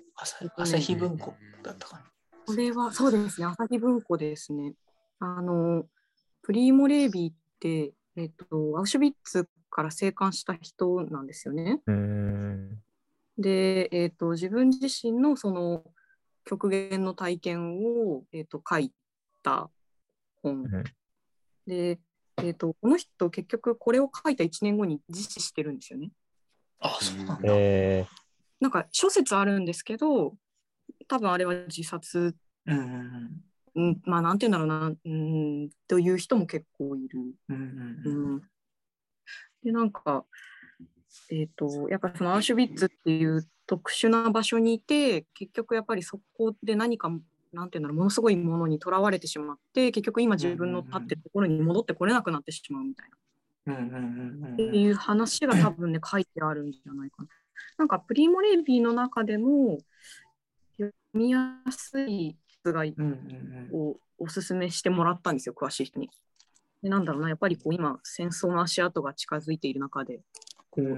ね、アウシュビッツもそうだし、あとはなんかシリア抑留とかもそうだし、なんかそういう極限にこう置かれた人のなんだろうな証言はちょっと読んでおきたいなと思って、あの買った本、うんうん。最近だとそんな感じかな。あとはなんだろう、漫画もすごい読むので、うん、最近だと真面目な会社員読んだのと、読んだわ。うん、あタコピー、タコピーの現在を毎週見ようってるのと、あとなんだろう、ね、あ箱詰めの最新刊も最近読みました。はいはいはいはい。最近箱詰めはあれですね、あの、あのプロモーションでだいぶ出てきますね、箱詰めは。ツイッターとか。そうですか。アニメ、アニメやってるからだと思うんですけど、あそう広告でかなり出てくるですね。買ってまだ読んでない本で言うと、えっと、小川玉香さんの新刊を。ああ、それ入荷待ちなんですよね。タイミングが悪くてまだ入ってない。多分来週末入ってる。るものの返事っていう小川玉香さん。やっぱりなんだろうな。なんかやっぱ玉香さん、すごい、なんだろうな、被害に遭われた方との向き合い方とか調べ方とか書き方がすごい丁寧だから、うん、なんかすごい信頼してるし、応援してて、うん、うん、なんか本当いてくれてありがとうっていう感じの人ですね。うん、あとはなんだろう、竹村和子さんの愛についてっていう。あ、はいはい。えー、これはライターの友達がこれはもうみんなで読書会やりたいみたいな感じですごい激推ししてくれて、はいはいはい、レジュメまでくれたのでちょっと読んでみます。すごい、えー、あでもこれはなんか物語の話、なんかそのフェミニズムの古典ではあるんですけど、うん、序章にね、だから解説に私たちは集合的な物語、えー、と全くかけ離れた個別的な物語を語ることはできない、セクシャリティをはじめとし、私的領域の、えー、奥深くに秘匿されてきた事柄を鋭く分析する本書は、えー、境界を撹乱し、語り得ぬものに声を与える政治と倫理の新たな地平を切り開いた。みたいな。うん、フェミニズム理論の筆形書とのことです。うん、この辺ですかね、最近だと。なるほどな。多分小山さんはですね、あの、ライトハウスのあの客層バッチシのこれは楽しみですね。そのあたりのフェミニズム関連とか反差別関連のあれは、あ、明らかに棚の大きさが偏りがあるくらいに充実をしているので、あー楽しみだな。向こうさんはやっぱあれなんですね、仕事以外でも背負っていくスタイルなんですね。なんかなんていうなんか私の読んでるものとの差がすごくて、なんかいや酒飲んでる時に酒飲んでるから書いてる本飲んでるといいっすよみたいな、この落差がすごいなと思いながら、あのどっちがいいって話ではないですけど、向こうさんは向こうさんだなと思って結局そうなってるね。でも出版社で働くってなると、まあ、なんか自然にそうなりますよね。なんかやっぱ生活と切り離せないところはありますね。うんうんうん、ああこの棚はいつも見がちだな。そうそうそうここが一つフェミニズムだな。こことこの周辺のこの段あたりからフェミニズムとか反差別とかヘイトスピーチとかそういう系の流れにこういってで 下, の下にも割とそういうのがある。だからさっきのわいっぱいある今水俣のは今あれかないかけどコロカラの方も結構多いんで、うんうんうん、あこういう系のやっぱコロカラさんいいですよね。うん、ところからは大事な出版社ですね。大事ですね。キセさん頑張ってくれっていう、うん、感じの。なんかでも意外と私やっぱり障害者運動からでがメインだったので意外とフェミって、はいはいはい、なんだろう同僚がいっぱい本は作ってるんですけども意外とそんなになんていうんだろう詳しくはないなって感じ。うんうんうん、まあ接続性があるからまあなんだろうあれですよね。まあ近接したジャンルとして。理解はちゃんとできるっていう感じですよね。うん、そうですね。あ、こっちだとこういう言語になるんだみたいな面白さ、うん。ああ、はいはいはいはいはい。なるほどな。そうそう。あ、でもなんか海をあげるとかがとはハマったというか、あれだったらこのヘルシンキ生活の練習っていうのこれも。これも柴山さんと担当。そうそうそうそう柴山さん担当の。これは本当面白かったですね。なんかねみんなそれいいってちょっと気になってるんですけど ね, でねでこれもあれなんですよあの語りがいいんですよ。で内容もそうなんだけどああの大阪弁なんですよ語りが、えーえー、あの書き言葉の大阪弁ってめっちゃいいですよね。そうなんですよね。普通に大阪弁で語られるだからまあこの著者が一応在日なのかな。そうですね、パクさん。そうですよね、パクさん。うん、だから在日で、かつ大阪弁の、えっと、なんていうんだろう、あの母語が大阪弁みたいな、なんかこう面白い感じの自分の形容の仕方もしてて、それも面白いなと思いながら、その人がヘルシンキに行って、えっと、どういう生活をしているかみたいなやつのエッセイなんですけど、これすごい良かったですね。やっぱりなんだろう在日で日本で生きるよりも多分ヘルシンキの方が生きやすいっていうことになっちゃう。うん、それはあるでしょうね。ただなんか、うん、いわ、いわゆる北欧推しの本ではないんですよね。お結構こういうのってどうしてもこうああいわゆるフィンランドいいよねみたいな感じの、うん、スウェーデンいいよねっていうのだけじゃない感じで。うんうんまあ確かに全体的に見ればこういうところいいよねっていう話ではあるんですけどでもなんかもうちょっとなんていうんですかねこう本質的なところ人間の本質的なところみたいなだからこの生活の記録とかじゃなくて練習っていうのがすごいタイトルいいなと思って読むとしっくりくるんですけどこの、うん、このヘルシンキのちっちゃい子供が小さいので小学校くらいなのかなとかの、うんうんえっと、話がたくさん出てくるんですけどなんかとにかくこれは練習だからみたいな話が多いんですよねこのなんか、うん、だから先生たちがあまり怒らないんですよこうなんか人間関係も練習だからみたいな感じでだから子どもたちがこう喧嘩したとかなんかあったっていう時にも、まあ、それはほらあの単純にスキルが足りないだけだから全然気にしなくていいんだよみたいな経験が足りないだけだからみたいな感じで、うん、あの先生たちがなんだ報告してくれるみたいな、うん、だからそのそもそもなんかその教育に対する捉え方が日本と全然違うみたいな話を書いてあってああなるほどなみたいな、うん、っていうところでなんかこの練習っていうのがすごいキーワードなんですよねこの本は、うん、あ, あこれかなんかこうそうこの帯のあれにも書いてあるんですけど保育園の園長がこれらのスキルはすべていっさいから死ぬまで練習できることですよっていうようなことを言ってくれたりするっていうだからまあ大人も含めてとにかくずっと練習をしていくことだから失敗してもいいんだよみたいななんかそういうようなあれなんですよ。なるほど。わーってめっちゃ面白そう。なんか自己責任になっていかないというか。あ、そうですね。そのあれもありますねやっぱり。あとなんか話聞いてて合いそうだなと思ったのが。一個小説これすごい良かったんですよ去年の冬に、去年とかまださんかげつくらい前か出て、えーえっと、一応アイルランドの人が書いた小説なんですけど、いわゆるパンデミックものではあるんですけど、せんきゅうひゃくじゅうはちねんのインフルエンザか、今のスペイン風邪と呼ばれてた時の、はいはい、インフルエンザが、えっと、猛威を振るっているアイルランドが舞台で、ね、ダブリンので主人公が、えっと、助産師か、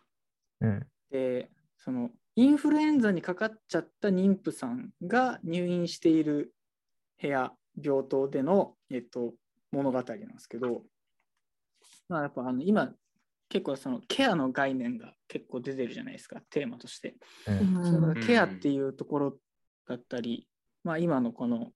コロナ禍での、えっと、その医療従事者っていうものへの視点も含めて、一応そこがフックにはなってるんですけど、全然コロナ禍関係なく読んだとしてもこれはすごい面白いし、グッとくるしっていうやつで、で、まあ、これはあれですね、まあなんか多分出産経験のある人が読んだらさらにグッてなるんだろうなっていう感じのあれがいるんですけど、これはすごい外国文学的な人となんか、えー、アイルランドとか、そうアイルランドなんで、まあ一応英語の英語文学なんで全然変ななんだろうドマイナーではないんですけど、あ結構でも最近去年のじゅういちがつかな、さんかげつまえくらいのなんですけど、これすごいので、あ帯木村恵里さんの、あそうですそうですそうです。ああ、なんか良さそう。で、なんか、あの、解説に書いてあったのが、なんかすごい、あの、ちょっと不思議な、これもやっぱり書き方が面白くて、鍵括弧が一つもないんですよ。へぇ。あの、だから訳者が大変だっただろうなと思うんですけど、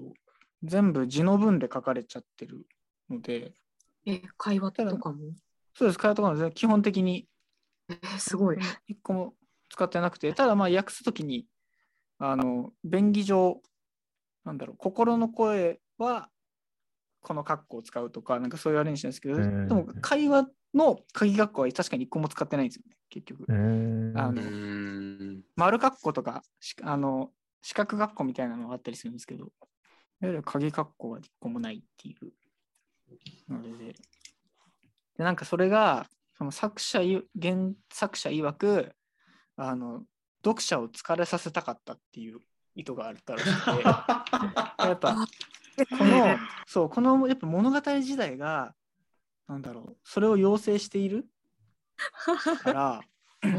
そういう書き方をしたかったっていうことを言っていてあなるほどなと思って、だからこうとにかく場面の転換がすごいというかずっと緊迫してるんですよ物語自体が、まあ要するにインフルエンザにかかっている妊婦がでしかもあの助産師の数も足りてない一部屋にさんにん妊婦がいてで看護師がひとりしかいないみたいな状態でこう破水してやばいってなってる時に隣ではインフルエンザで死にかけてるみたいななんかそういう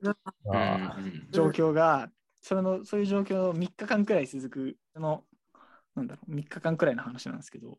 だからそういうのを読むときにはやっぱり読者はにも疲れていてほしいみたいなのもあったらしくて、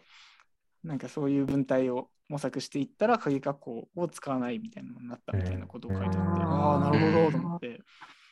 でもなんかやっぱ面白い、でも役がすごいうまいので、で元々の原作者の人もなんか映画の脚本とかやってる人なのか な, なんか結構そういうのでが多い人みたいで。なんかうまいんですよやっぱ書き方が、だから疲れるんだけどあの読みにくくはないっていう感じの、うん、ででこれ多分あれですね今年 の, あの翻訳系の賞のあれで、はい、もうすでにいくつかノミネートされてるんですけど、うん、なんか取ってほしいなと個人的にも推している、うん、これそうそうそうちなみにあの弊社の赤い魚の夫婦っていうあの翻訳もの短編が出たんですけど最近、うん、それも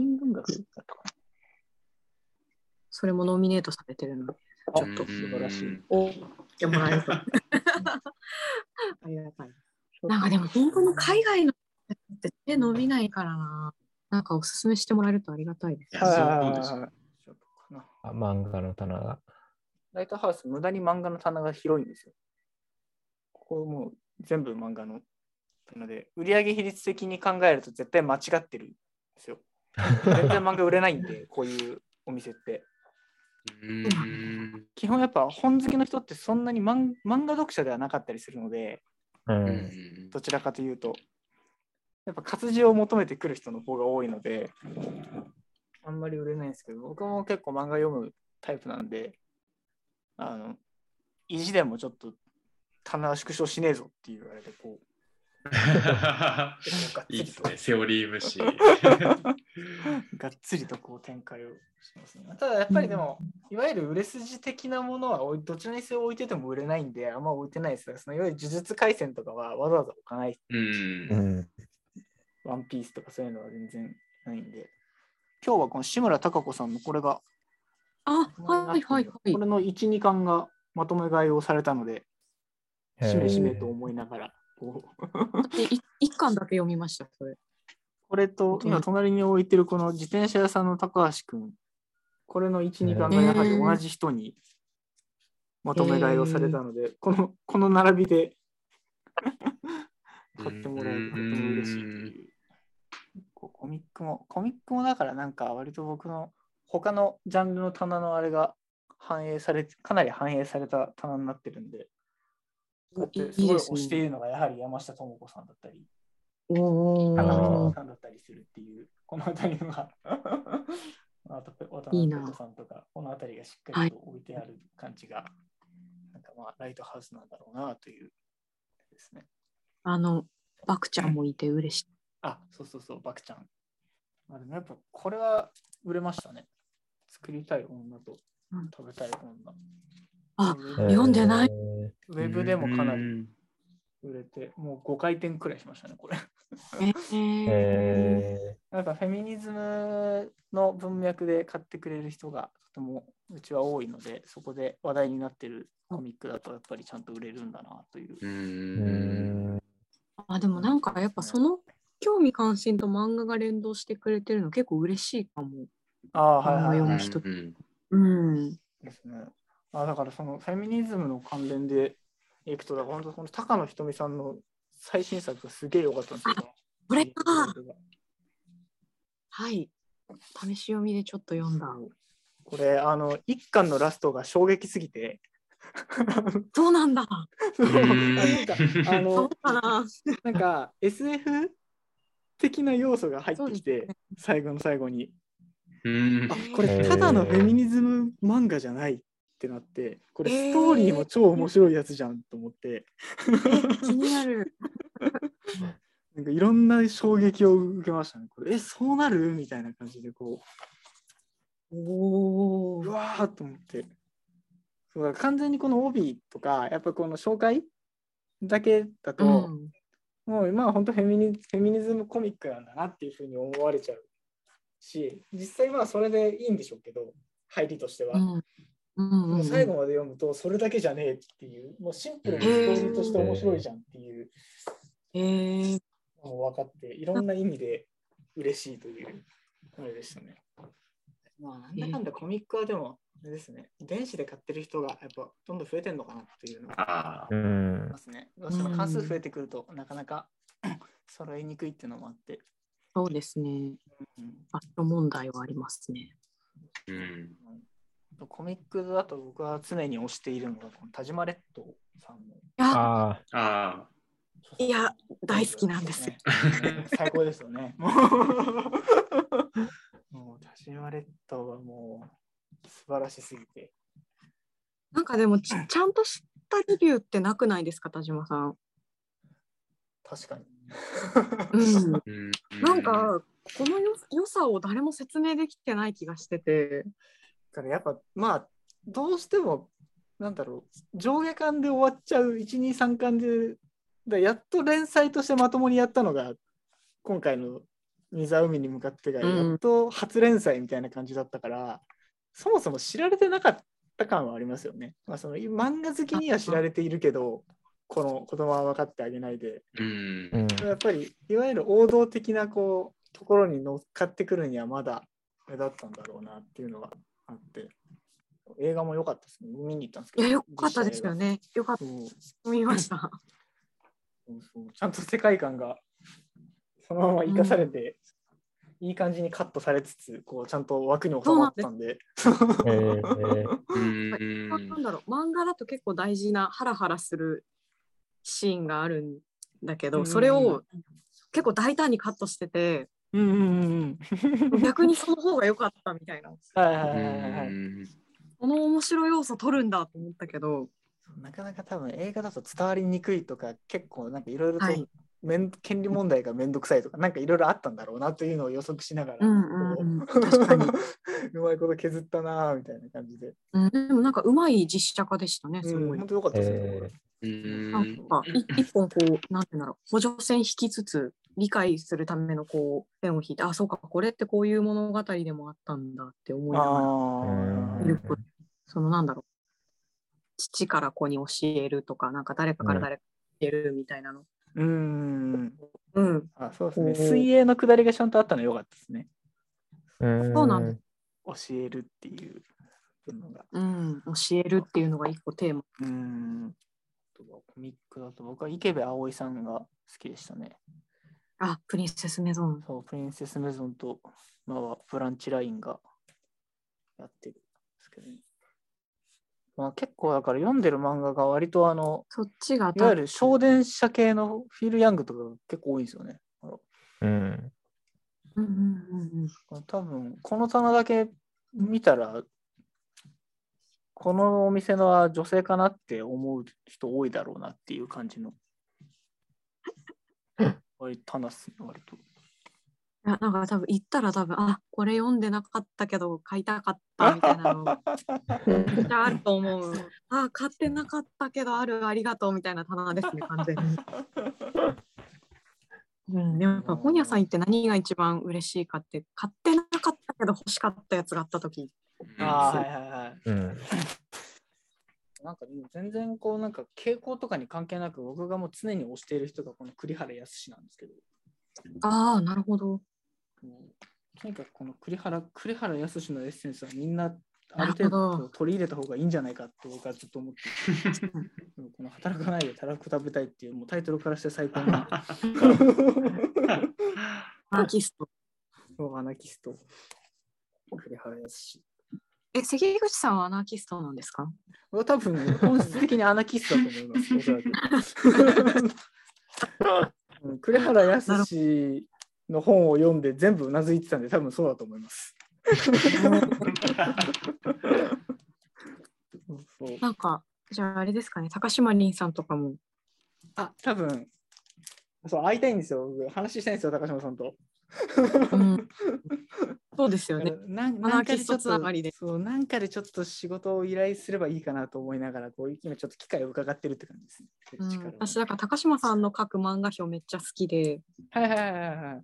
なんかこの間年末に進撃の巨人とあと呪術廻戦とかも書いてた。あ、やってましたね、やってましたね。そう、うんうん、今進撃の巨人読んでる途中だから、読み終わったら高島さんのやつ読もうと思って。あ、めっちゃ良かったですよ。楽しみにしてるんですよ。だからうん、やっぱ歴史やってる人が読み解くとこうなるんだなっていう感じでした。あと人類の記憶とは何かみたいな。うんうんうんうん、なんか今度本で出るんだよね、解説本みたいなマジのやつ。ああ、えー、進撃の巨人をマジで読む。あ、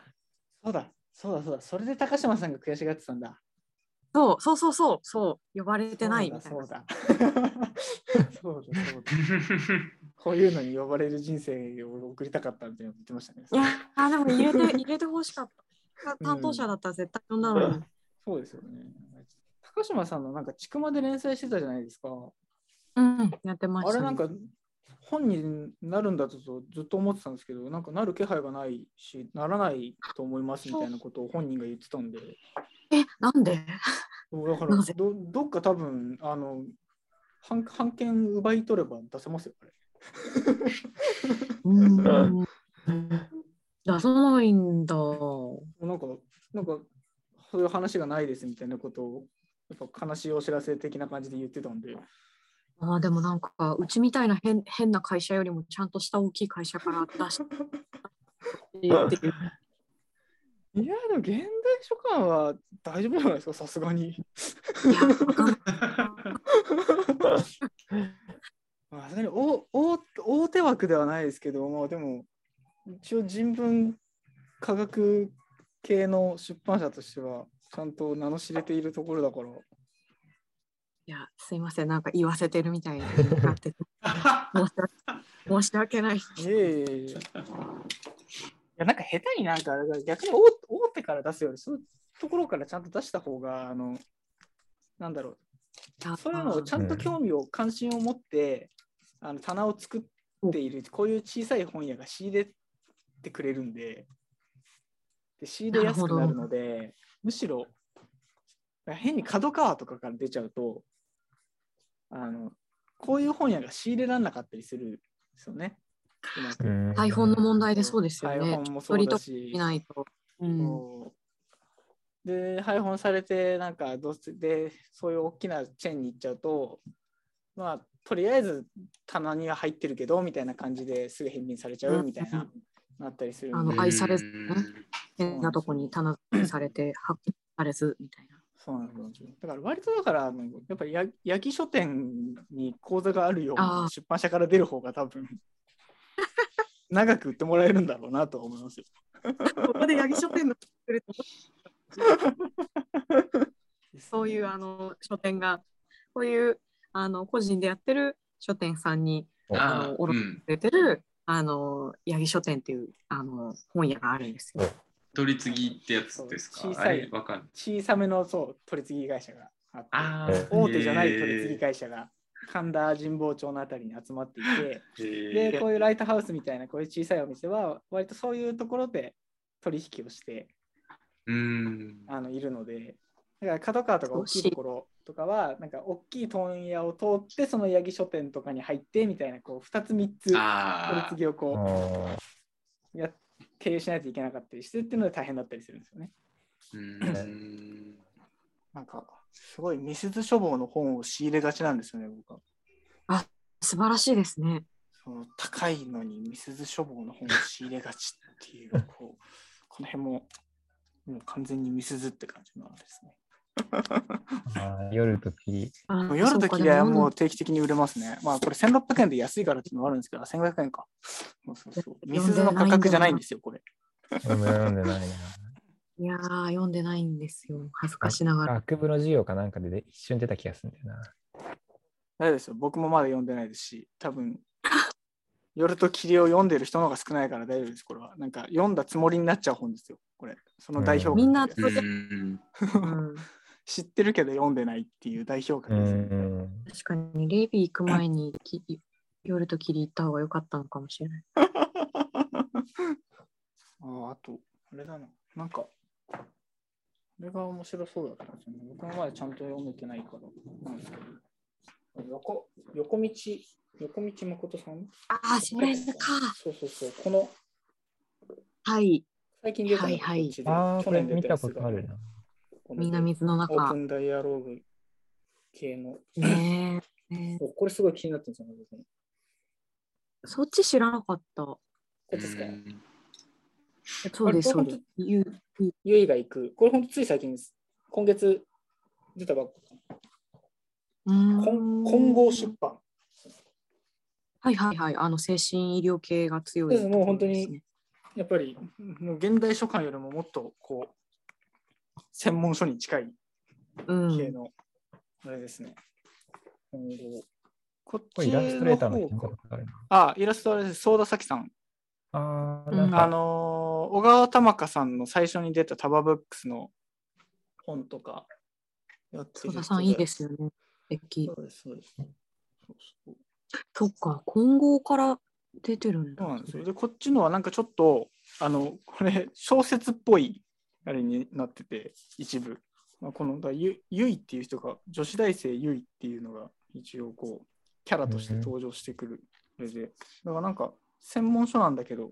半分なんだ物語形式、当事者研究とですね、当事者研究とオープンダイアログ、うん、あの普通にそのうち仕事で必要になるやつ結局、うん、結局そのうち必要になるや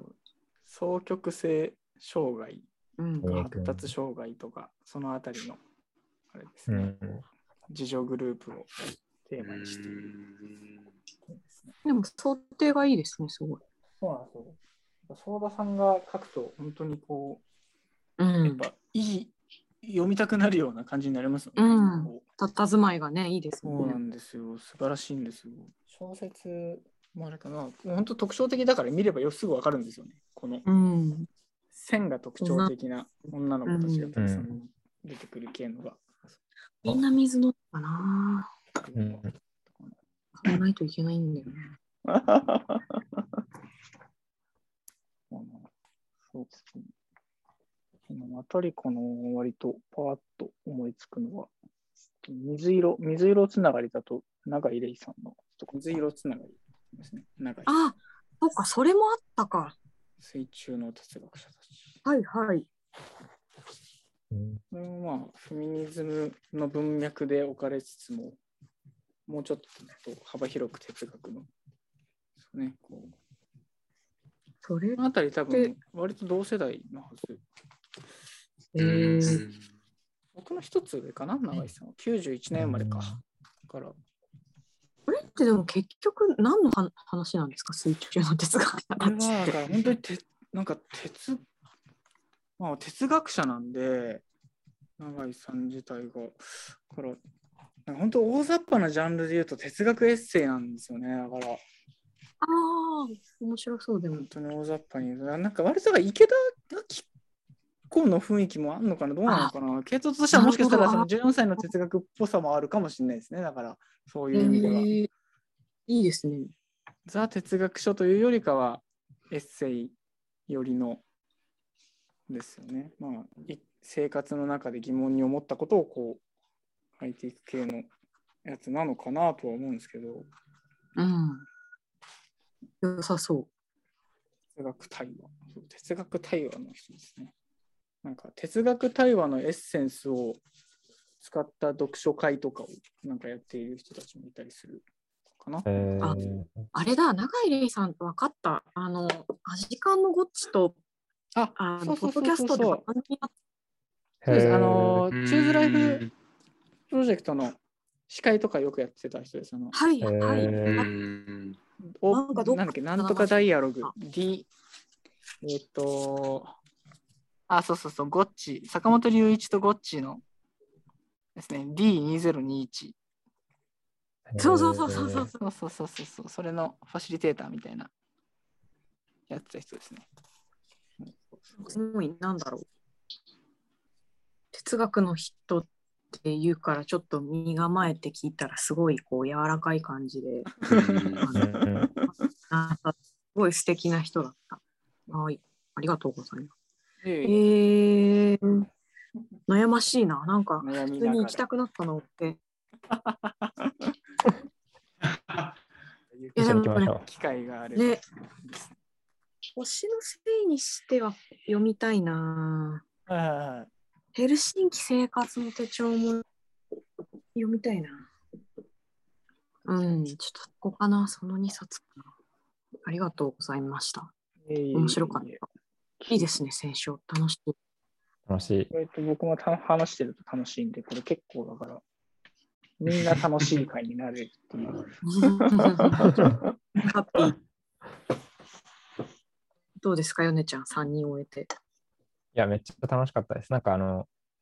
いつも言ってるけど、なんかその棚だけ見てるだけだと分かんないから、やっぱなんかこうやって話して教えてもらえるとめっちゃありがたいというか、なんか分かりやすいですよね。なんか欲しくなるんですよね。さっきのヘルシンキのやつとかもめっちゃ僕面白そうだなと思って。あ、確かに。タイプ的にも合うだろうな。全然なんかやっぱなんていうの、帯だけとか見てるだけだと全然分かってなかったことがあったりするんで、うんうんうん、人が選書してるの聞いてるのもいいよね。ね、楽しいね。ただですかね。このの欲しい本は、多分僕はモンゴルのやつですね。お、モンゴル。なんか昔、中国のラップバトルの番組で、そのウイグルの出身の人が出て、その土地の言葉でラップをするっていう動画を見たことがあって、やばいんですよ。なんかウイグル系の話も確かなってたはず。もうちらっと途中まで読んでたんで、えー、私決めました。はい。えっとね、ヘルシンキ生活の手帳と、はいはい、あれにします。テグの夜にします。そっち？そっち？どっちですか？テグの夜。テグの夜。あ、テグの方。あ、はいはいはいはい。ヘルシンキとテグね。ヘルシンキとテグ。ヘルシンキとテグ。地名、地名惜しい。ヘルシンキとテグ。はい。テグね、マジおもろいんですよ、これ。そうなんだ。超おもろい。よいしょ。了解した。じゃあ、えっと、モンゴルのヒップホップのやつと、あと、どうしようかな。で、私、じゃあ、えっと、なんだっけ、東大森の話と、はい。あとは、えっと、どうしようかな。あれ、あれじゃなかったっけ？そっちじゃない方を選ぶみたいなやつ。あ、サスペンスのやつですか？そうだ。東大森とサスペンスと、なんか、遅く起きた日曜日か。あ、いや、どうしようかな。ちょっと一周待って。いや、なんか、水中の哲学者たち、普通に面白そう。いや、俺もそうだね。いいですよ。他の、他の人の選書の方でも全然。え、あとなんかテグ普通に面白いなら、ちょっと気になってるし、面白いし、どうせ買うなら本屋さんで買った方がいいんじゃねっていう感じになってきた。みんなテグよ。どうしようかな。そんなこと言われたら、私も水中の哲学者は気になるな。え、じゃあ、私、東大森の話と、はい、えー、水中の哲学者たちとテグにします。はい、了解です。みんなテグかな。ふたつ売れる。ちょっとテグ、テグ、テグの回やろうよ、そしたらじゃあ。テグの回テグの回やろうよ。横見さんも、横見さんもテグ持ってんだよ、だって。あ、そう。そう、予約して買ってるから、横見さんもテグ。ちょっとね、テグのやつはね、いや、なんか表紙しか見てなかったんだけど、なんか面白そうだなと思ってたんだよ。テグ、テグおもろいんよ。うーん。なるほど、なるほど。いいですね。テグ回。テグ回。なので、じゃあまあ本編はこんな感じで、まあですかね。はい。はい、あとは、ありがとうございます。ありがとうございます。ということで、えっと、このさんにんで、はい、えっと、おしゃべり選書で、えっと、今話してきてもらっ、えっと、話してきて、今ちょっと本を選んでもらったりしました。まあ、でもなんか一人ずつ、はい、まあなんかあれですね、結構いい本見つかったんじゃないかなと。なんか結構その普段読んでるものとか気になってることとかになんかやっぱり紐づいたものが、うん、見つかってなんかめっちゃ面白かったですね。なんかやっぱいやーなんかまさかもねあのなんていうのヨネちゃんがああいう本をあげなかったら私はモンゴルのヒップホップに関する本がこの世に存在していること知らなかったそうね俺も知らなかったねモンゴルのヒップホップの本があるなんてだし知ることもなかったろうなと思って人の選書聞いてるのねね、でもなんかすごい面白かったな。なんかね、人が選書してるのもそうだし、その自分がどういう本を読んでるとか、なんかどういうふうなことを考えてるっていうのを伝えて対話して、なんかね、選んでもらってみたいな。で、結局さ、なんか中でも喋ったけどさ、こういう考え方とかさ、こういうものの見方が好きな人は、うんえー、この本をどうぞって帯に書いてあるわけないからさ、なんかそういうものがね、うん、見つかるっていうのはすごい面白い体験だったなっていうのはね思ってましたね。うんうん、自分の本だの開示するのめっちゃ恥ずかしいみたいな話、ね、それなそれな、ね、ちょっとねそうあのやっぱね順番はまだ良かったよね。ヨネちゃんであこういうもんなんだなと思ってで、はいはい、自分で喋ってで最後向こうさんでよかったなって思ってるよだいぶね、婿さんと私の間のね、この温度差がね、すごい、だいぶこの読んでる温度差がすごかったな。婿、うん、さんね、なんかもうね、このふたりを経てガチのなんか申し訳なかった書店員と編集者のこのガチ、うん、ガチ選手のなんかなんだろう、やりづらくなかったらいいのかいいなって思ってるまあもう手遅れですからなんだろう、私が楽しすぎてなんか普通に、ね、多分あの気が合うっていうところもきっと気が合うのでしょうあのなんで結構勝手に盛り上がってしまったんですけど、そうね、なんかでもなんだろうな、そのやっぱり大きい書店だとなかなか大事にしてもらえないような、うん、あの小微数の本とかでも、うん、やっぱりコンセプト持って選書してくれてる、うん、あの書店さんだと大事にしてくれるから、うん、それはとってもありがたいし、うん、なんだろうな、やっぱり誰かの目を通して選ばれてるってすごく、うん、あの大事なことだと思うから、うんうん、なんだろう、本作るサイドもある程度これまでの文脈だったりとか、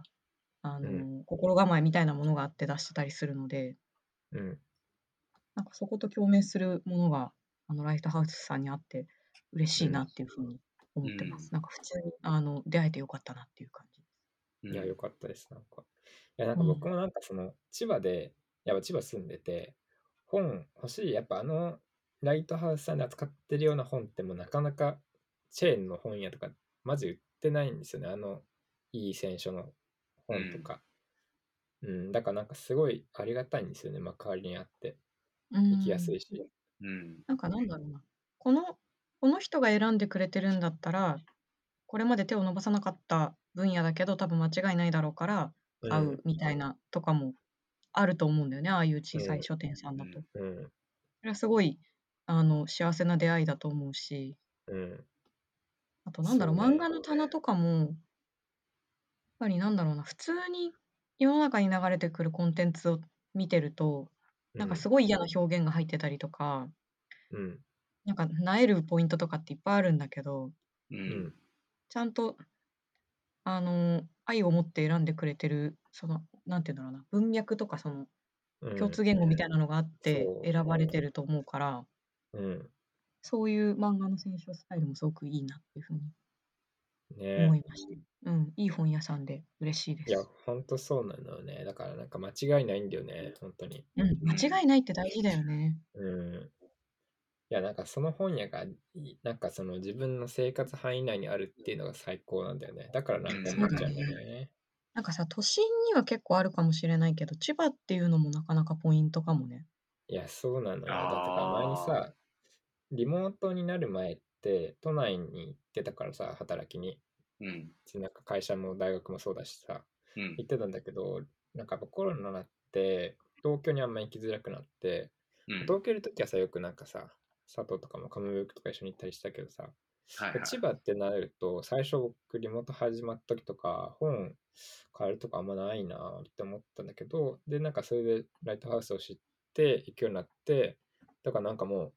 そこでしかほぼ買わなくなった本、うん、なんかもう、もう全部欲しいものがここに大体集まってるから、もうここに行けば間違いないからいつも行くみたいな状態になってね、もうこの いち,に、うん、年ぐらいは、うん、そう、やっぱり棚、棚で展開されてたりすると全然感じ、なんだろう、受け取るメッセージとかも違うしね。そうなのよね、あれよね、あの今日僕はその最近何読んでますかの本のやつとかも大体自分があそこで買った本だから、まあしかもこの棚いつも見るんだよな棚そのリモートやってね、だからなんか選書してもらうのもなんかしかもありがたいんだよね、なんかそのやっぱいつもなんかその本のやっぱね表紙とかあれだけ見ても分かんないからね、やっぱさっき佐藤が言ったみたいにやっぱなんか説明してくれたり、なんかだからこれがおすすめみたいなって言われると、おおって興味が湧くっていうか。ああ、でも確かになんだろう、みすゞ書房の本とかって、うん、研究者とかあの、うん、ちゃんとした古典の体調とか読みたい人にとってはめっちゃありがたいんだけど、そうですね、なんか想定とかそんな若向けじゃないし、うん、シンプルですからね、シンプルだから意外となんて言うんだろうな、がっつり知りたいけど、うん、何手手に取っていいかわからないみたいなう読ん、者の人にとっては、うん、なかなかたどり着かないかもしれないけど、うん、選書する中でそういうものとも出会えたらいいよね。ううん、そうですね。うん。あの、ウルフの時の、あの、関口さんの説明の仕方もすごい良かったなと思って、あ、そうね、ウルフの時のね。これはすごいいいんだけど、ちょっと3う回ん、読んで、やっと面白さが分かった。そうそう。ああ、うん、一番これだったら多分誰でも初心者でもすぐに読めると思うとかっうんて結構そう大事なんそだよね。う、うそうなんんだよね。うん。ね、だからなんか僕は、今これまだ収録、まだ、えっと、やってる段階では本ないんですけど、また取りに行くので、おは願い、いします。読んだらまた感想を話しましょう。テグのうね、ん。やつは別の回でやりたいわ。え、なんかさ、本当なんか、なんていうの、別にそういうこと思って、普段思ってないわけじゃないんだけど、改めて思ったのがさ、なんかさ、ともするとさ、めんどくさがって Amazon で本買っちゃうけどさ、やっぱり本屋って本屋として、なんかやっぱり Amazon とは別のものだよなってすごい思っいや、て。そうよ。うね、いん、や、いや、改めてね、なんかさ、ほ嬉しら、い気なづきだね。ね、うなん。ら並んでるのとさ、やっぱりうさ、ん、うこれっん。ていうものを探しに行くのはさ、やっぱりまあう違ん、うよなっていうのを今う日改めん。て思ったよね。うん。うん。あれだよね、なんかテグの話した時もさ、なんかこうん。れ、なんか本屋で買おうと思ってたって佐藤が言ってたからあ、さ、そうそ本う屋そうさんに行っそて買おうと思ってたみたいな。う。うん、うん。そうね。私でもなんだろう。この選書、さんにんで選書する、してもらうっていうスタイルが私結構良かったかも。ああ、あ、おもそろうかったね。ですよね、確かに。うん。うん。なんかもう私みたいにもう買わなきゃいけないものとか読まなきゃいけないものが決まってる人からすると、うん。なんかみんな、なんて言うんだろうな。やっぱすごい触発されるんだよね。あ、そっうちもい、ん。うん。なんか凝り、凝り固まったものがほぐれるというか、うん。ああ、はい。そうそうね。いう興味関心で選んでるのか、あ、そっか、面白いなって思って、なんか読みうたくなん。ったりとかするから、うん。それは結構嬉しいかもしれない。そうだね。複数人でやるとね、友達とかでやるとめっちゃ面白いね、これはね。うん、だから本屋ももちろん大事っていうのは今日分かったし、あうともうん。一つなんかやっぱりコミュニティでこう、うん。これ面白いよねみたいな、これどうだったみたいな話とかもうでん。きるっていうのはありがたいなっていう。はい。そうね。いや、めっちゃ良かったね、それはね。やっぱね、ちゃんと話して、いろいろ教えてもらってっていうのはね、すごいいい機会でした。なんか本の買い方も一つ、なんて言うんだろうな。うん。新しい選択肢じゃないけど、うん。なんか自分の思考回路とかを整理したりとか、ううん。ん。なんかうまく言えないけど、うん。まあ、なんとなく言いたいことはわかります、確うなんかん。選択肢もなんかいろいろあるんだよっていうことを分かってもらえると嬉しいね。うん。そうですね。あと、おしゃべり選手やってて、やっぱあれよね、選手以外でも雑談も楽しかったなって思っかに。うた。そうだん。ね。うん、なんか本以外、本から別のなんか話題になるみたいなとか、うん。うで、そこからまん。た、なんか平家物語のところとかさ、なんか本当、なんかさっきあのあへ平家あ、物嬉し語かった。のアニメの話をして、また戻ってきてみたいな羊文化の話をして、うん。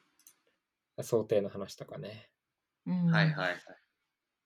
あそこら辺面白かったな、なんか。ちょっとなんかおしゃべり選手はマジで楽しいので、あの、ぜひなんかこれを聞いて興味を持った方々はいたら、あの、ラうイトん。ハウスおしゃべり選手で検索すると一番上に出てくるので、ちょっとやってみてください。ちょっとまだ別途リンクも貼りますね。はい。といはうい。ことで、今回は、はい、ライトハウスの関口さんとよにんで行ったおしゃべり選手の会でした。はい。はい。また続きも、次回も聞いてみてください。よろしくお願いします。はい。では、さようなら。さようなら。